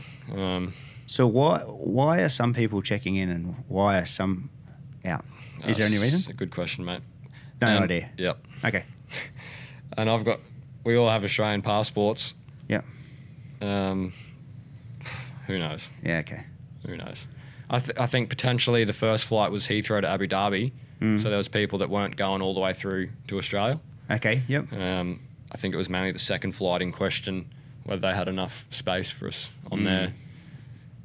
But yeah, anxious and a pretty pretty crazy time to be standing there waiting, not knowing. So how how long before the flight do you find out? It was about we were standing there for about an hour and a half. So this is families, you, everything. Yep. Yep. And we sort of figured it out um, because they turned a few more people away. Yep. And me and this this other girl behind me um, were the first two, and we heard them say two, and we thought, oh, two, that might be us. Um, and they eventually come over to us and said, "Yep, we've got two seats for you and this girl." Wow. And it's just a huge sigh of relief to know that finally, I'm going home on the ticket that I booked. And that, and you've had months of thinking of it. Yep. That must be a cool feeling. Oh yeah, huge relief. I Yeah. remember I got my bags checked in, um, and went straight over to a quiet area and rang mum and dad Yeah. and just said, "You're not going to believe what I've just been through." You just But- about run up the plane. Oh yeah, but finally I'm coming home. Yeah. Wow. Yeah, so massive relief and yeah, finally just on that next step to getting back to reality. So you get on a you get on the plane. What's a plane currently look like? Empty. Yeah. Yeah, so the first flight to Abu Dhabi was uh, a little bit busier than the second flight. Yep. So there was probably maybe 70 or 80 people on that flight. Mhm. But again, like a 400 seater, um, big Boeing plane with hardly anyone on there. Um, face mask mandatory the whole time. Yep. Um, social distancing, so everyone was separated. Um, yeah, quite different to what you'd normally expect, especially flying into those cities. Yeah. Yeah. Definitely. It's a it's a hub. Yeah. That's yeah, that must be so strange to to do. Yeah. It must be so odd. Yeah. And then we arrive at Abu Dhabi at uh, about midnight Yeah. and it was still 31 degrees outside. Oh, jeez. so coming from the UK where it was like 15 and I, Yeah. hadn't, I hadn't felt the humidity since I left in Feb or March. Yeah. Um, so that was a bit of a shock, but Get me my thongs back. yeah, so wow. that was pretty cool. And then Yeah. Abu Dhabi airport was dead. Really? Oh, mate, hardly a soul in there. Yeah. Um, never, never thought I'd ever experience that. it's such a such a weird time to travel, Yeah. isn't it? Like when you see things like that, like the, you know, at your age as well, um, my age, it, our lifetime, we've never had uh, like a, anything like this. Yeah. Uh, and a lot of people haven't, but in the stage of things like um, significant life events like this is this is a, this is huge. Yep. So Yeah. airport, air, empty airport is weird. Madness. Yeah. So where do you go? You get on a. So, do yeah. you- do- is there is there say um, stopover? Yeah. Is there restaurants open? Is there is it service in the plane or what? Are they, what are they doing? Yeah, so service in the plane was fairly normal. Um, Yeah. Obviously, you have to take your mask off to eat, um, but you have to sanitize and There? Yep. and all that sort of stuff. Um, and obviously, there was hardly anyone on board, so you're all pretty separate. Mm-hmm. Um, so that was fine. Uh, I, I didn't have much time stopover in Abu Dhabi, so I didn't pay much attention, but I don't think there was much open at all. Mm. Um, we only had like 40 minutes stopover, and we had to change gates and bus. We bussed on, bussed off, and bussed on. So Oh, so it was a rush. yeah, it was mad. It was mad to try and get off one and find which gate you're at, and then go to the next plane. Well, that's a good thing. You just want to get on and get Yeah, home. I don't know if it is though, because your first flight's like the eight hours, Yeah. and your second one's fourteen. So So you want a it's bit more normally all right. stretch time. Yeah, it's normally all right to have an hour and a half, two hour stopover to relax and have something to eat. But yeah, like you said, I just wanted to get home, so Yep. get me on that plane and let's get out of there. Yep. So and and that fourteen and eight, that's just the start of your fourteen days without to Oh, go. yeah. yeah, that's the easy bit. Yeah. Okay, so you But- get you get into Oz Yep. So there was only 35 people on that flight. from Abu Dhabi to Sydney. Yep. That's it. 35 people on a 400 seat plane. Oh man. Crazy. Yeah, isn't it's it? nuts, yeah. Yeah. Who's paying? Like, who's paying for this? Like, that's that's the crazy. You couldn't run that plane on thirty five. And I don't understand because there wasn't really anyone in business or first class. We were we were pretty much all in economy. Hmm. Yeah, Whether or not other people paid more than what I did, I'm not sure, but um, and potentially they're taking a lot more freight than they normally would as well. Yeah, true. Because there's not as much, not as many planes flying. because if you look at it, if you just round it back to a thousand bucks, use was twelve hundred. It's thirty five grand. Like Probably wouldn't cover the go diesel. Through, yeah, the fuel, the fuel in a fuel. couple of hours of it, Yeah. it's gonna gonna go pretty quickly. So yeah, cargo is obviously gonna be, have to have to make it up because yeah, that's yeah, four hundred seats. They'd, they'd be just making profit then. Yeah, that's right. Things are so tight. Yeah. Okay, so 35 people. Geez, you can lay down. Yeah, well, I could on the first flight. I had three seats to myself, but on the second one, I was in the very back row, so I only had two seats to myself. Oh, really? And I'm 180 centimeters, so I Yeah. couldn't lay down. Oh, no. Um, you've, got a, you've, got, you've got a traveler's dream of an empty plane Yeah. and you're stuck there. Yeah, and they wouldn't let us move either, um, obviously because of the Yeah. the COVID stuff. And You they were had there. yeah, they had all the other seats. They had their tray tables down, so you couldn't move. Yeah. Um, so yeah, I didn't sleep much, but I knew I had plenty of time to do that later on. Yeah, that's right. When you get into Sydney, Yep. So well, we is it Defence Force? Or is it Um, so, police? first of all, it's like sort of as per normal Is it? um, until you get out of the airport. So it was through all the health screening with the nurses and stuff first. Yep. Um, they check your temperature, ask if you've got any symptoms, how you're feeling, where you've come from, Mm-hmm. all that sort of stuff. Once you're assessed and go through there, then it's customs, sort of as per normal. Um, you collect your baggage, and then Yep. it's out through the uh, out through the special exit, and the federal police and the uh, Australian Defence Force are there to round you up and put you on a bus and Back to take jail. you to your destiny. yeah, so that was that was crazy. Like from going from the UK where life was pretty much normal Mm. um, to coming back to Australia under like federal police control and the army, like yeah, it Yeah. was pretty crazy. Very un Australian. Like, we, we, Yeah. we're a very free country. Like, we are, we're an incredible place. Yeah, Doesn't, wouldn't it feel like coming home?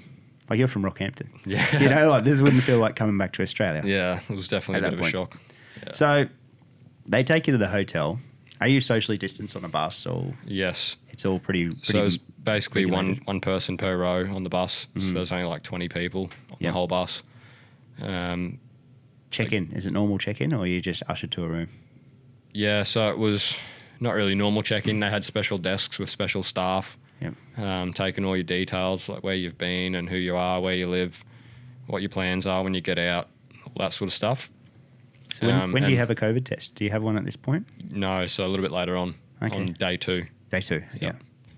Um, so, uh, yeah, then once once check-in's done, then the army escort you up to your room and shut the door behind you, and that's it. Wow. Stuck in there for 14 days all by yourself.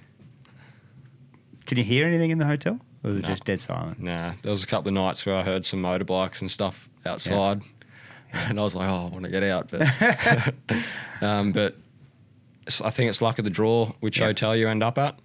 Uh, mine was in central Sydney. I had a a view, solid glass window, no balcony. Yep. Um, the view was okay. Yep. I would have loved to have a balcony and get some fresh air. Mm. Uh, I think I don't know. I think secure um, Sydney's under a bit more scrutiny than elsewhere um, because I've had some friends come back into Brisbane and they've got balconies. Mm. They can get fresh air. They can go out for exercise like once a day. Uh, I had none of that. Yep. I had a solid glass window. Um, I think reception got sick of me asking if I can go for exercise. Yeah. Uh, it was it was a no to everything. Um, I was stuck in that room 14 days by myself, um, just trying to get through it the best I can. Man, that's nuts. What did you do? You, you Well, did some fit. Like, yeah. yeah, yeah. So I kept pretty busy. yeah. I before I left the UK, I made a list of everything I wanted to get done. You're very structured, aren't you? Yeah, so I wanted to be productive. Good. I didn't want to waste my two weeks. Yep. And I know I've got plenty of things to do and organise um, for here in Australia and as well as next year. So, yeah, I had a pretty big to do list um, with things like new sponsorship proposals, um, talking to sponsors, organising things for next year, um, as well as catching up on my own paperwork Mhm. um, with, with my own personal stuff. Um, also, made a few vlogs inside Yeah. the room. Good Um, job too. yeah, so that kept me busy, and there's some cool videos on YouTube of what I got up to Yep. in that in that motel room, um, and then done like some physical challenges uh, with my training as well. Yep. And they were little things like I did handstand push-ups, um, different cardio workouts, uh, interval training. Uh, I, one day I did I burnt a thousand calories, did 500 reps in an hour and a half. Yep. So that was just something I wanted to tick off, see if I can burn a thousand calories in a room. Yep. Um, so I got that one done, and um, yeah, just little things like that, just to keep your mind busy and help pass the time, and also maintain your fitness while you're in there because you don't have a choice. No, you're, you're stuck there. Yeah, Who are the people that helped you out in there? Because you got some, you got some del- deliveries. yeah. So Who are those people? yep. So Bob uh, is a friend from Sydney, massive Pool Pirates fan. Actually, Oh, really? from Pool. Yep. Yep. And his brother Dave uh, was the guy that picked me up from Manchester to bring me back after I dropped the van off. Oh, was it? Yep. Yeah, right. and their father Brian, uh, he actually picked me up from where I was living and took me to the train station Yep. uh, before I got my car. Mm. So great family, great um, pool family, Yep. and yeah, thankful for their help. So Bob got me some organic fruit. Yep. Um, he sent that in because the fruit, uh, the food was a bit hit and miss in the hotel. And another chap, also a Pool Pirates fan, uh, Don, he offered to get me some groceries. Um, so we got a, like, few staple foods in there, a few things that I'd missed, like strawberries, and um, he got me a six pack of beer. Yeah, Uh, I can't believe yeah. it. I see your bag. I'm like, that's Yeah. pretty damn cool. And I didn't, I didn't ask for that. Yep. Um, I just had a basic list of what I wanted. Yep. And yeah, you got a few extra things, um, which was awesome. Good to have that. Oh, That- I mate, think that yeah. probably helps you mentally too. Yeah. Just, it's like a bonus. Just those little things um, that you don't expect, and Yep. yeah, little little treat to have. So how does that come into the army knock on your door or something? Or? So it goes to they have to drop it at reception. Yep. uh, and then they check it. And there's actually a limit on how much alcohol you can bring in. Yeah. Okay. Um, so the army check it, and then they bring it up Yeah. and knock on your door, and it's waiting outside. This is so weird. it's an interesting experience. Um, probably one I would prefer not to do again if if I could avoid it. Of course. Yep. Yeah. Uh, What What day did you get your shopping? Uh, it was pretty early on, so I think it was the second and third days. Yeah. Yeah, and that was enough in that sort of to to lead me through bet- in between the other meals. So it three grand. Is that right for a comp? Yeah, three thousand dollars for Do you pay quarantine. that the day you get there? No, so you get issued an invoice when you leave. Do you? Yeah. And then I think you've got 30 days to pay it. And is there meals like? Uh, is there a meal list? Is it like a hospital? No. Nah. You just get what You gets get chucked what- at the door. Yeah, you get what you're given. And Ah. obviously, if you've got dietary requirements, um, you can put that down. But um, other than that, you get what you're given. So I was on the 15th floor and I was wondering why my food was getting near cold. That's because they start at the bottom floor. So by the time they deliver my food, yeah. it's almost cold. And I don't have a microwave. Yeah. So I got a kettle, and that's about it. So yeah, a lot of the meals were delivered fairly cold. Yeah. Um, some were good. I, one of the last nights I got a meat pie um, and veggies, Yeah. so that was pretty cool. But other than that, like maybe a cold um, egg and lettuce sandwich, or Yeah. yeah, it's pretty pretty Like, bland. Is there some good nutrition as well, or is it like a meat pie is not? Is Nah, it, not for me, mate. Like I eat pretty healthy and eat a lot of protein and chicken and Yeah. meat and uh, eat pretty good, but that was a lot of bread and um, Yeah. carbs and uh, Because you not a think whole having, lot of sorry, have people tied up for 14 days, you want to Yeah. have good nutrition too. yeah. And I I expressed that pretty heavily at the start. I said, look, I'm a professional athlete. I need to exercise. I want to get fresh air. Yeah. I can't get vitamin D through the glass. No. Like, what are you? How are you going to help me? Yeah. Not interested in that. Mm. So, yeah, that's why I just had to manage it the best I could. Um, it's quite funny though because the nurses, there's full time staff at that hotel, like nurses, police, and the army, and those nurses would would check on you every day. Mm-hmm. On day two, you have a quar- uh, COVID test, and on day ten, you have your last COVID test. Uh, and if you're negative on that t- day 10 one, then you can leave on the 14th day. But the nurses would ring you every day and and check on you, ask you all the standard questions. Have you got any symptoms? How are you feeling? Rah rah Mhm. rah. But there doesn't seem to be any concern for the other part of your health, like your, your mental well being, your Yep. your physical health, um, getting exposed to fresh air and vitamin D and Mm. all the general things that you think is like you know general human Core. freedom. yeah. Um, but I, hopefully, I've got out of there lucky with no no other health problems. So, Yeah. Yeah. but it's- I I would feel for other people that maybe aren't as positive or whatever as myself, and probably would struggle in that situation. you imagine, yeah, it would be. You imagine a, somebody that, uh, as an athlete, you, you you got a good focus, obviously. Imagine if you didn't and you couldn't, you, you, it'd be very difficult. Yeah, it'd be hell. Yeah. I actually, I thought whether it's worse or better than going to jail. I think I think it's worse. Although it's only for the two weeks, You're alone. you're by yourself. Yeah. You can't get fresh air. Mm. You can't go outside, which you can in jail. Solitary confinement. Yep, pretty Yeah. much. Mm. Except you've got a TV. Mm. But um, yeah, it's it's tough, So, what have you watched? Have you watched anything? mate. I'm Are not you a TV watcher? Nah. Apart from I'm not a- Speedway. So if it's got yeah, like I said, if it's um got two wheels and handlebars, I'll watch it. yeah. But I honestly can't really get into movies and that sort of stuff.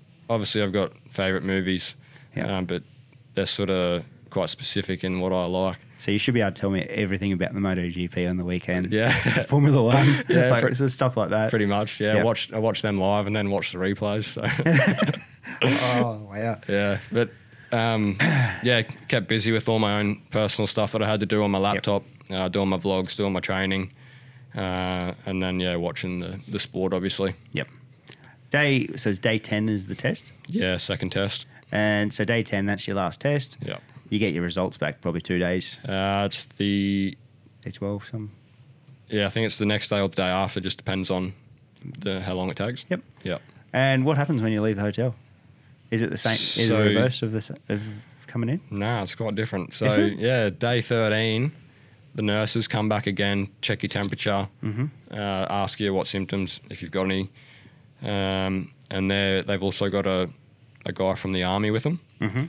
and they're basically filling out your final paperwork, saying you're good to leave on the fourteenth day. Mm-hmm. Um, they put a wristband on with your time that you're allowed to leave, and the army representative asks you how you're getting back home, what flight you're on, what your plans are, and he gives you the information on what you need to do Yep. um, to get out of here. Um, so yeah, that was all good, and then it was just yeah one day to go, and then um, on the last day, I was told that my time was four o'clock. And this is yesterday. So yeah, Monday. Yep, Monday the nineteenth. Yep. Um, but apparently everyone else was four o'clock as well. Oh no. so four o'clock rolls around and level 15, everyone opens their door and everyone's in the corridor waiting to go. Obviously, we've all got face masks on and we're all kind of thinking, oh, this is a bit strange. Like, wouldn't they let us go at different times? Yeah. And then it was just madness. Like, they had security there on the radio, radioing down to the lobby. Can this room number leave? Is this room number right to leave? So it was absolute chaos. Mate, they've been doing this for months. yeah. You think this would be down pat? I don't understand. Mm. It's crazy. Um, so then it was yeah, mad rush to get downstairs and get checked out, get our final paperwork down in the lobby, and then for me returning back to Queensland, I have to I had to book a taxi with a protective screen. Mm-hmm. Um, so that's part of my permit, border permit requirements. Um, so I'd booked a taxi the day before, and then for the time I get out, and I'm in the lobby checking out, and I see the taxi outside because it's a special company, and I see him drive off. And what's going on here? And I get outside, and I thought, oh, maybe he's just going to go around the block and come back. He doesn't come back, so I ring, I ring the company. Oh, they've already picked you up. I said, no, they haven't picked me up. They've obviously taken someone else. Mm. So I had to ring and book another taxi because it's a special service um, to get that cab with the screen. And they take you straight from the hotel to the airport. And uh, had you booked your flight for say at six o'clock or something like that, or did- yeah, so mine was a seven o'clock flight. Last so night. I had a little bit of time, yeah. Yeah, cool. Um, but lucky it went fairly smooth, I suppose. And they take you straight to the airport. You have to take photos of yourself with the mask on, like outside your hotel, in the cab, the protective screen, getting to the airport, um, at the gate, on the plane, with your mask on. Yeah. Um, and that's part of what they require to get back into Queensland. So because I've just done the 14 days, I've got all my paperwork with me, and I can provide that evidence that I went straight from the hotel to the airport. Uh, then they'll let me back into Queensland. And and completely free. Once you're in Queensland now, Yep. you you you can you I'm can f- drive to Rockhampton. I'm a free man for the first time in three months. And I've got no stress. and I've locked you in a room. yeah, so unbelievable feeling. Yeah. Um, walking out of that. Basically, once I got through border security last night, Yeah. uh, walked down to collect my bags. Like it was freedom. What a and- feeling. Yeah, walk outside and smell the fresh air and the roses. And um, yeah, I went for a run this morning. Cool. Um, yeah, it's just great to be back out and soaking it up. What was Sydney Airport like last night when you got there? Dead. Yeah, Yeah, just the same as same it's thing. Been. Yeah, Obviously, that, I'm assuming there's reduced flights at the moment. yeah, um, and your flights that go across borders obviously have restrictions with who can travel and what the restrictions are. So um, there was there was actually more people than I thought on our plane, um, but I think a lot of people were in the same situation. Me, they Yep. just finished their quarantine and were coming back home to Queensland. Um, so when we arrived in Brisbane, we had border control there, and a long queue, a long wait to get through all the paperwork and all that process. Yep. Um, but obviously there was other people that were either moving to Queensland or had other circumstances. So those people then have to quarantine in Queensland. Yep. Um, so yeah, quite interesting. It's a weird, definitely a weird thing. So what do you do now? You you driving up or you flying up? Yeah. Terrific. So I've got another flight now back to Rockhampton. Yep. This afternoon. Do you have to wear a mask or anything? Uh, I believe it's mandatory. Yeah. Yeah, Yeah. Yep. Which is fair enough, I suppose. Yep. But I have obviously I've done all the tests now. I'm cleared and yeah, you're. I'm a free man. Yeah. Yeah. What So a- yeah, for the first time in three months, I'm free. I have no stress and yeah. back to normal life tonight and get to sleep in my own bed for the first time in nearly eight months. yeah, that's a huge thing. Yeah. What a year, mate. yeah. I don't think you could. Um, I don't think you could predict it or Nah. know what was going to happen. I think I could probably write a book about everything that's happened. Um, would I change anything? Probably not. Mm. All my decisions were the best I could decide on at the time. Good judgment decisions. Um, yeah. Yeah, got a lot of respect from people in the UK for sticking it out and, and not going home early. Uh, met a lot of great friends and uh, have some great sponsors on board. Um, so, yeah, it's been a been an interesting experience. I've learned a lot about myself and have a lot bigger appreciation for Australia and everything we take for granted here. What you've probably got out of it is the relationships that you've built through that adversity, through the tough times there. You've probably built better friendships than you would have just going there to race.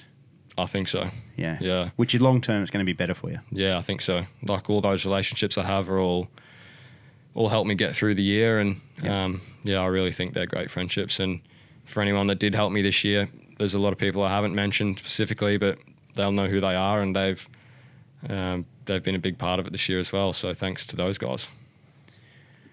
Do you need to talk anything more about this year now? No, you go for gold, mate. It's done. Yeah, it's off my chest, and um, getting home is a huge relief, and Yeah. putting that one to bed is another relief, and we can now I can really focus on what's next for me. So Queensland titles coming up, uh, that's going to be a big one, and then we can start looking at 2021 and cracking on with uh, where we should be When, when are you going to ride? this weekend. Oh, yeah. Yeah, At I'm that gonna- private track? Yep. So Cool. I'm going to put the engines in, and yeah, hopefully this weekend. Yeah, nice. That's we've sort of forgotten about this. Like I haven't raced or rode that much this year, so I've really missed riding my bike. Was your last race at Albury? Yeah, Last actual race was at Albury, wasn't it? yeah, but I, d- I didn't finish it. No. But that I was the didn't- last time you actually. And I did one heat at Curry Curry for round one, Yeah. and that got washed out or cancelled due to the heat. Yeah. So my last race was December. I think it was the South Australians. Ah, sorry, it was the Phil Crump uh, Invitational at Mildura on the like the last weekend of December. Yeah. Yep. yep. So we're cranking on what 10, 10, nearly else? 11 months since my last Competitive actual, outing. actual race, yeah. Mm. So, yeah, I'm going to put down some laps in the practice and look forward to 14th of November and the 28th of November. Mate, that's yeah, it's a long time. It's a long time as a, as an athlete to uh, to have to wait to choose your, your chosen sport to race Yeah. it. It is, but you also think of the Olympians that didn't get to do the Olympics this year. Mm. They wait four years. Yeah, So, yeah, there's always someone worse off, I think. and now five maybe. Yeah. maybe five. Who knows? Who yeah, knows? who knows? What's the best thing about being a speedway racer? Oh, just riding a absolute animal of a bike and Yeah. hanging off it. Like you can't describe that feeling when you go past someone or you win a race. Um, yeah, it's just such a buzz. Like hanging off the side of this bike, no brakes, seventy horsepower, fueled by methanol. Like it's just a buzz, and it's one that I've not got from any other type of motorbike. Camaraderie, uh, relationships. How is it compared to motocross? Mate, it's chalk and cheese. Really? Yeah, Speedway's such a supportive family. Yeah. um, motocross sort of everyone sticks to themselves and oh don't talk to them they're on the o- other team or Why is that? You reckon? Is I it don't because know. there's more? I don't know. More chance of. mm, I don't know. What is it? I don't know. um, I'm not sure to be honest but it's it's the biggest thing I noticed when I switched Yeah, right. is um, everyone's a lot more supportive in Speedway So you switched at 22. Yep. So you're at a time where you sort of can really proceed in a path of motocross, and then, you know, speedway. You're you're really uh, you're a bit of an older older starter. yeah definitely and it was a big risk uh, switching to Speedway because I had a great group of sponsors from motocross Yep. and they've been with me for a long time had a, got a lot of good industry sponsors Yep. And yeah, when I decided to switch, it was like, oh, are you sure you want to do this? Like, that's a big, big gamble. who are, Um, who have been some of your long term ones? mainly local sponsors um, from Rocky Rockhampton. people? Yeah. Yeah. So local businesses, uh, all, all motorsport um, sort of families. Yeah, cool. Um, so Rocky Industrial Controls, uh, Pentium Engineering, Piranha Insurance, Shanahan Swaffield Partners. Um, they're my, f- my four main long-term ones. Um, some of them have ticked over 10 years. Really? And I've got a few over, I think they're all over five years now. Yep. And some are like seven or eight years. So really proud to have them on board for so long. And um, they they really back me and, and get what I'm about. And um, yeah, it's really great to have their support both in Rockhampton and in the UK. Yeah, it's a huge thing. Huge for them too. Yeah. You know, it's a two it's a two way street. Those sort of relationships. Yep. Say uh, curry curry when it was forty nine degrees. How do you reset the week after? How do you how do you look at it mentally and go? You're going to be a lot tougher th- next year after what you've just gone through. But how do you Yeah. how do you go back into that and go? Geez, I had a good chance there. There's a lot on the table. Then you go to Aubrey and you get knocked out. Yeah. How, how does a rider go through that? Well, physically it was tough because it was so hot. Like we were all walking around with our boots off, wet towels all over us, trying to stay cool. Um, but I don't know. I think one of the most important things with speedway is you got to move on quick because you race. You might race six nights a week. Yep. If you have a bad night Monday night, you can't carry that into Tuesday. So you've just got to accept it, learn from it, take the positives, and yeah, the next day is a, a new chance to go again. Makes sense. Because yeah, it is, it's just such a fast sport too. Yeah. Not just the weekdays, the uh, the turnaround. Yeah, well, even in the heats. You're up. You're up. Yeah, and- you've got yeah. you've got seven, five heats in a night, semi final and a final. Yep. Uh, if you have a crash or whatever, you you got to forget that and move on to the next race, get some more points, and make your way through to the finals. Like over that three hours, you've got seven minutes of racing. Yep. So, mate, that's quick tur- like quick turnarounds over those time. Yeah. So it's uh, it's pretty full on. And when you compare it to other sports, they probably don't race at the elite level as often over Hmm. a year. And for example, motocross, you only have two starts on Yeah. a Sunday. Speedway, you've got seven. Yeah. So yeah, you've got to be making the making the starts and being at the top of your game every every race because every race is worth three points. You're incredibly fit. How uh, physically? How is it compared to motocross? Different. Obviously, you're not doing a 30 minute moto, getting banged around. But that one minute, Yeah. that must be pretty exhausting still. Yeah. So it's high intensity, heart Yeah. rate through the roof. Um, What's your heart rate? Do you know? Uh, yeah, won't talk about that too much. It's it's probably not as high as you think. Really? Yeah, Yeah. um, because yeah, I think you hold your breath a fair bit. See Maverick Vinales on the week. You watched GP Yeah. three or four times. Like he's incredibly settled. yeah, Like you watch a lot of other riders. It might be 175, 185. yeah, He's on the weekend was 135 to 140. Yeah. Pretty much the whole time. crazy. It is. Yeah. It's interesting. Yeah. I, I, I love that stuff. That's, Yeah. that's me. I'm, I'm a data person. Yeah. Uh, for me personally, Yep. with injuries and stuff from motocross, um, like I both broke both my ankles, done a shoulder, um, had like a few niggling sprains and stuff Yep. carrying through. And uh, with motocross, you don't really get a break from that. Like you're just constantly pounding, pounding your body. And um, switching to speedway, my body's actually recovered a lot and fit a lot healthier than it was Hmm. doing motocross. Uh, I think the risk is still pretty high in speedway uh, when you do have a crash, but potentially not as not happening as often. I think. Um, so yeah, my body's really, really been thanking me the last five years. Um, been a lot, a lot healthier, a lot stronger. Uh, no big breaks or crazy inju- injuries. Touch wood. Um, but yeah, it's a, a different way of training and a different way to prepare for speedway. That's for sure. Tell me a special day in racing life. What's been a For special me day? personally, Yeah. um, Even if you're on the on the sideline, what's been a special day in your racing life? yeah, geez.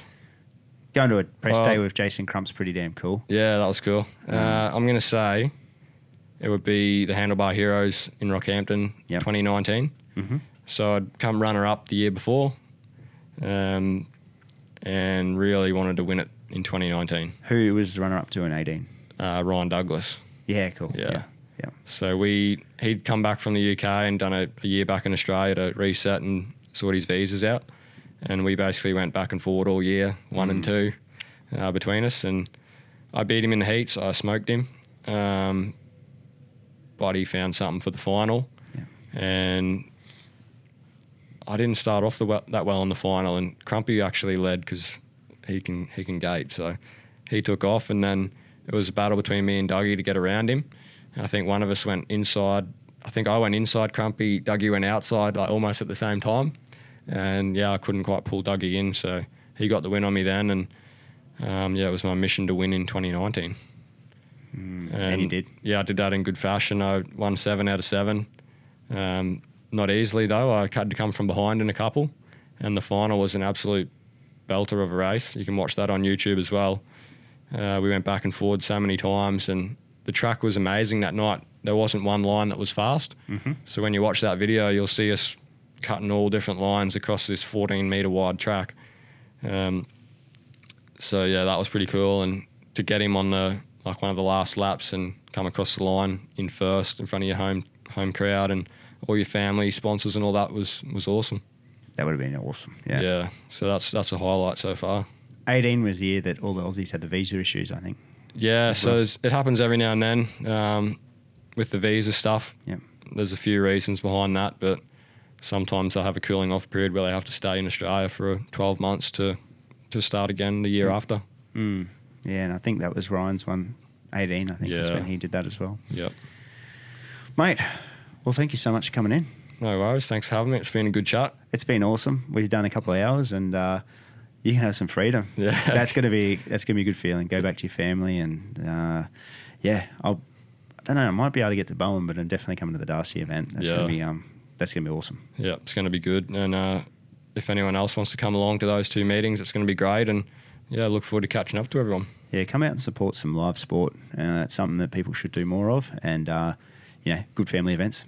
Yeah, definitely. Thanks, mate. Thanks, Mick.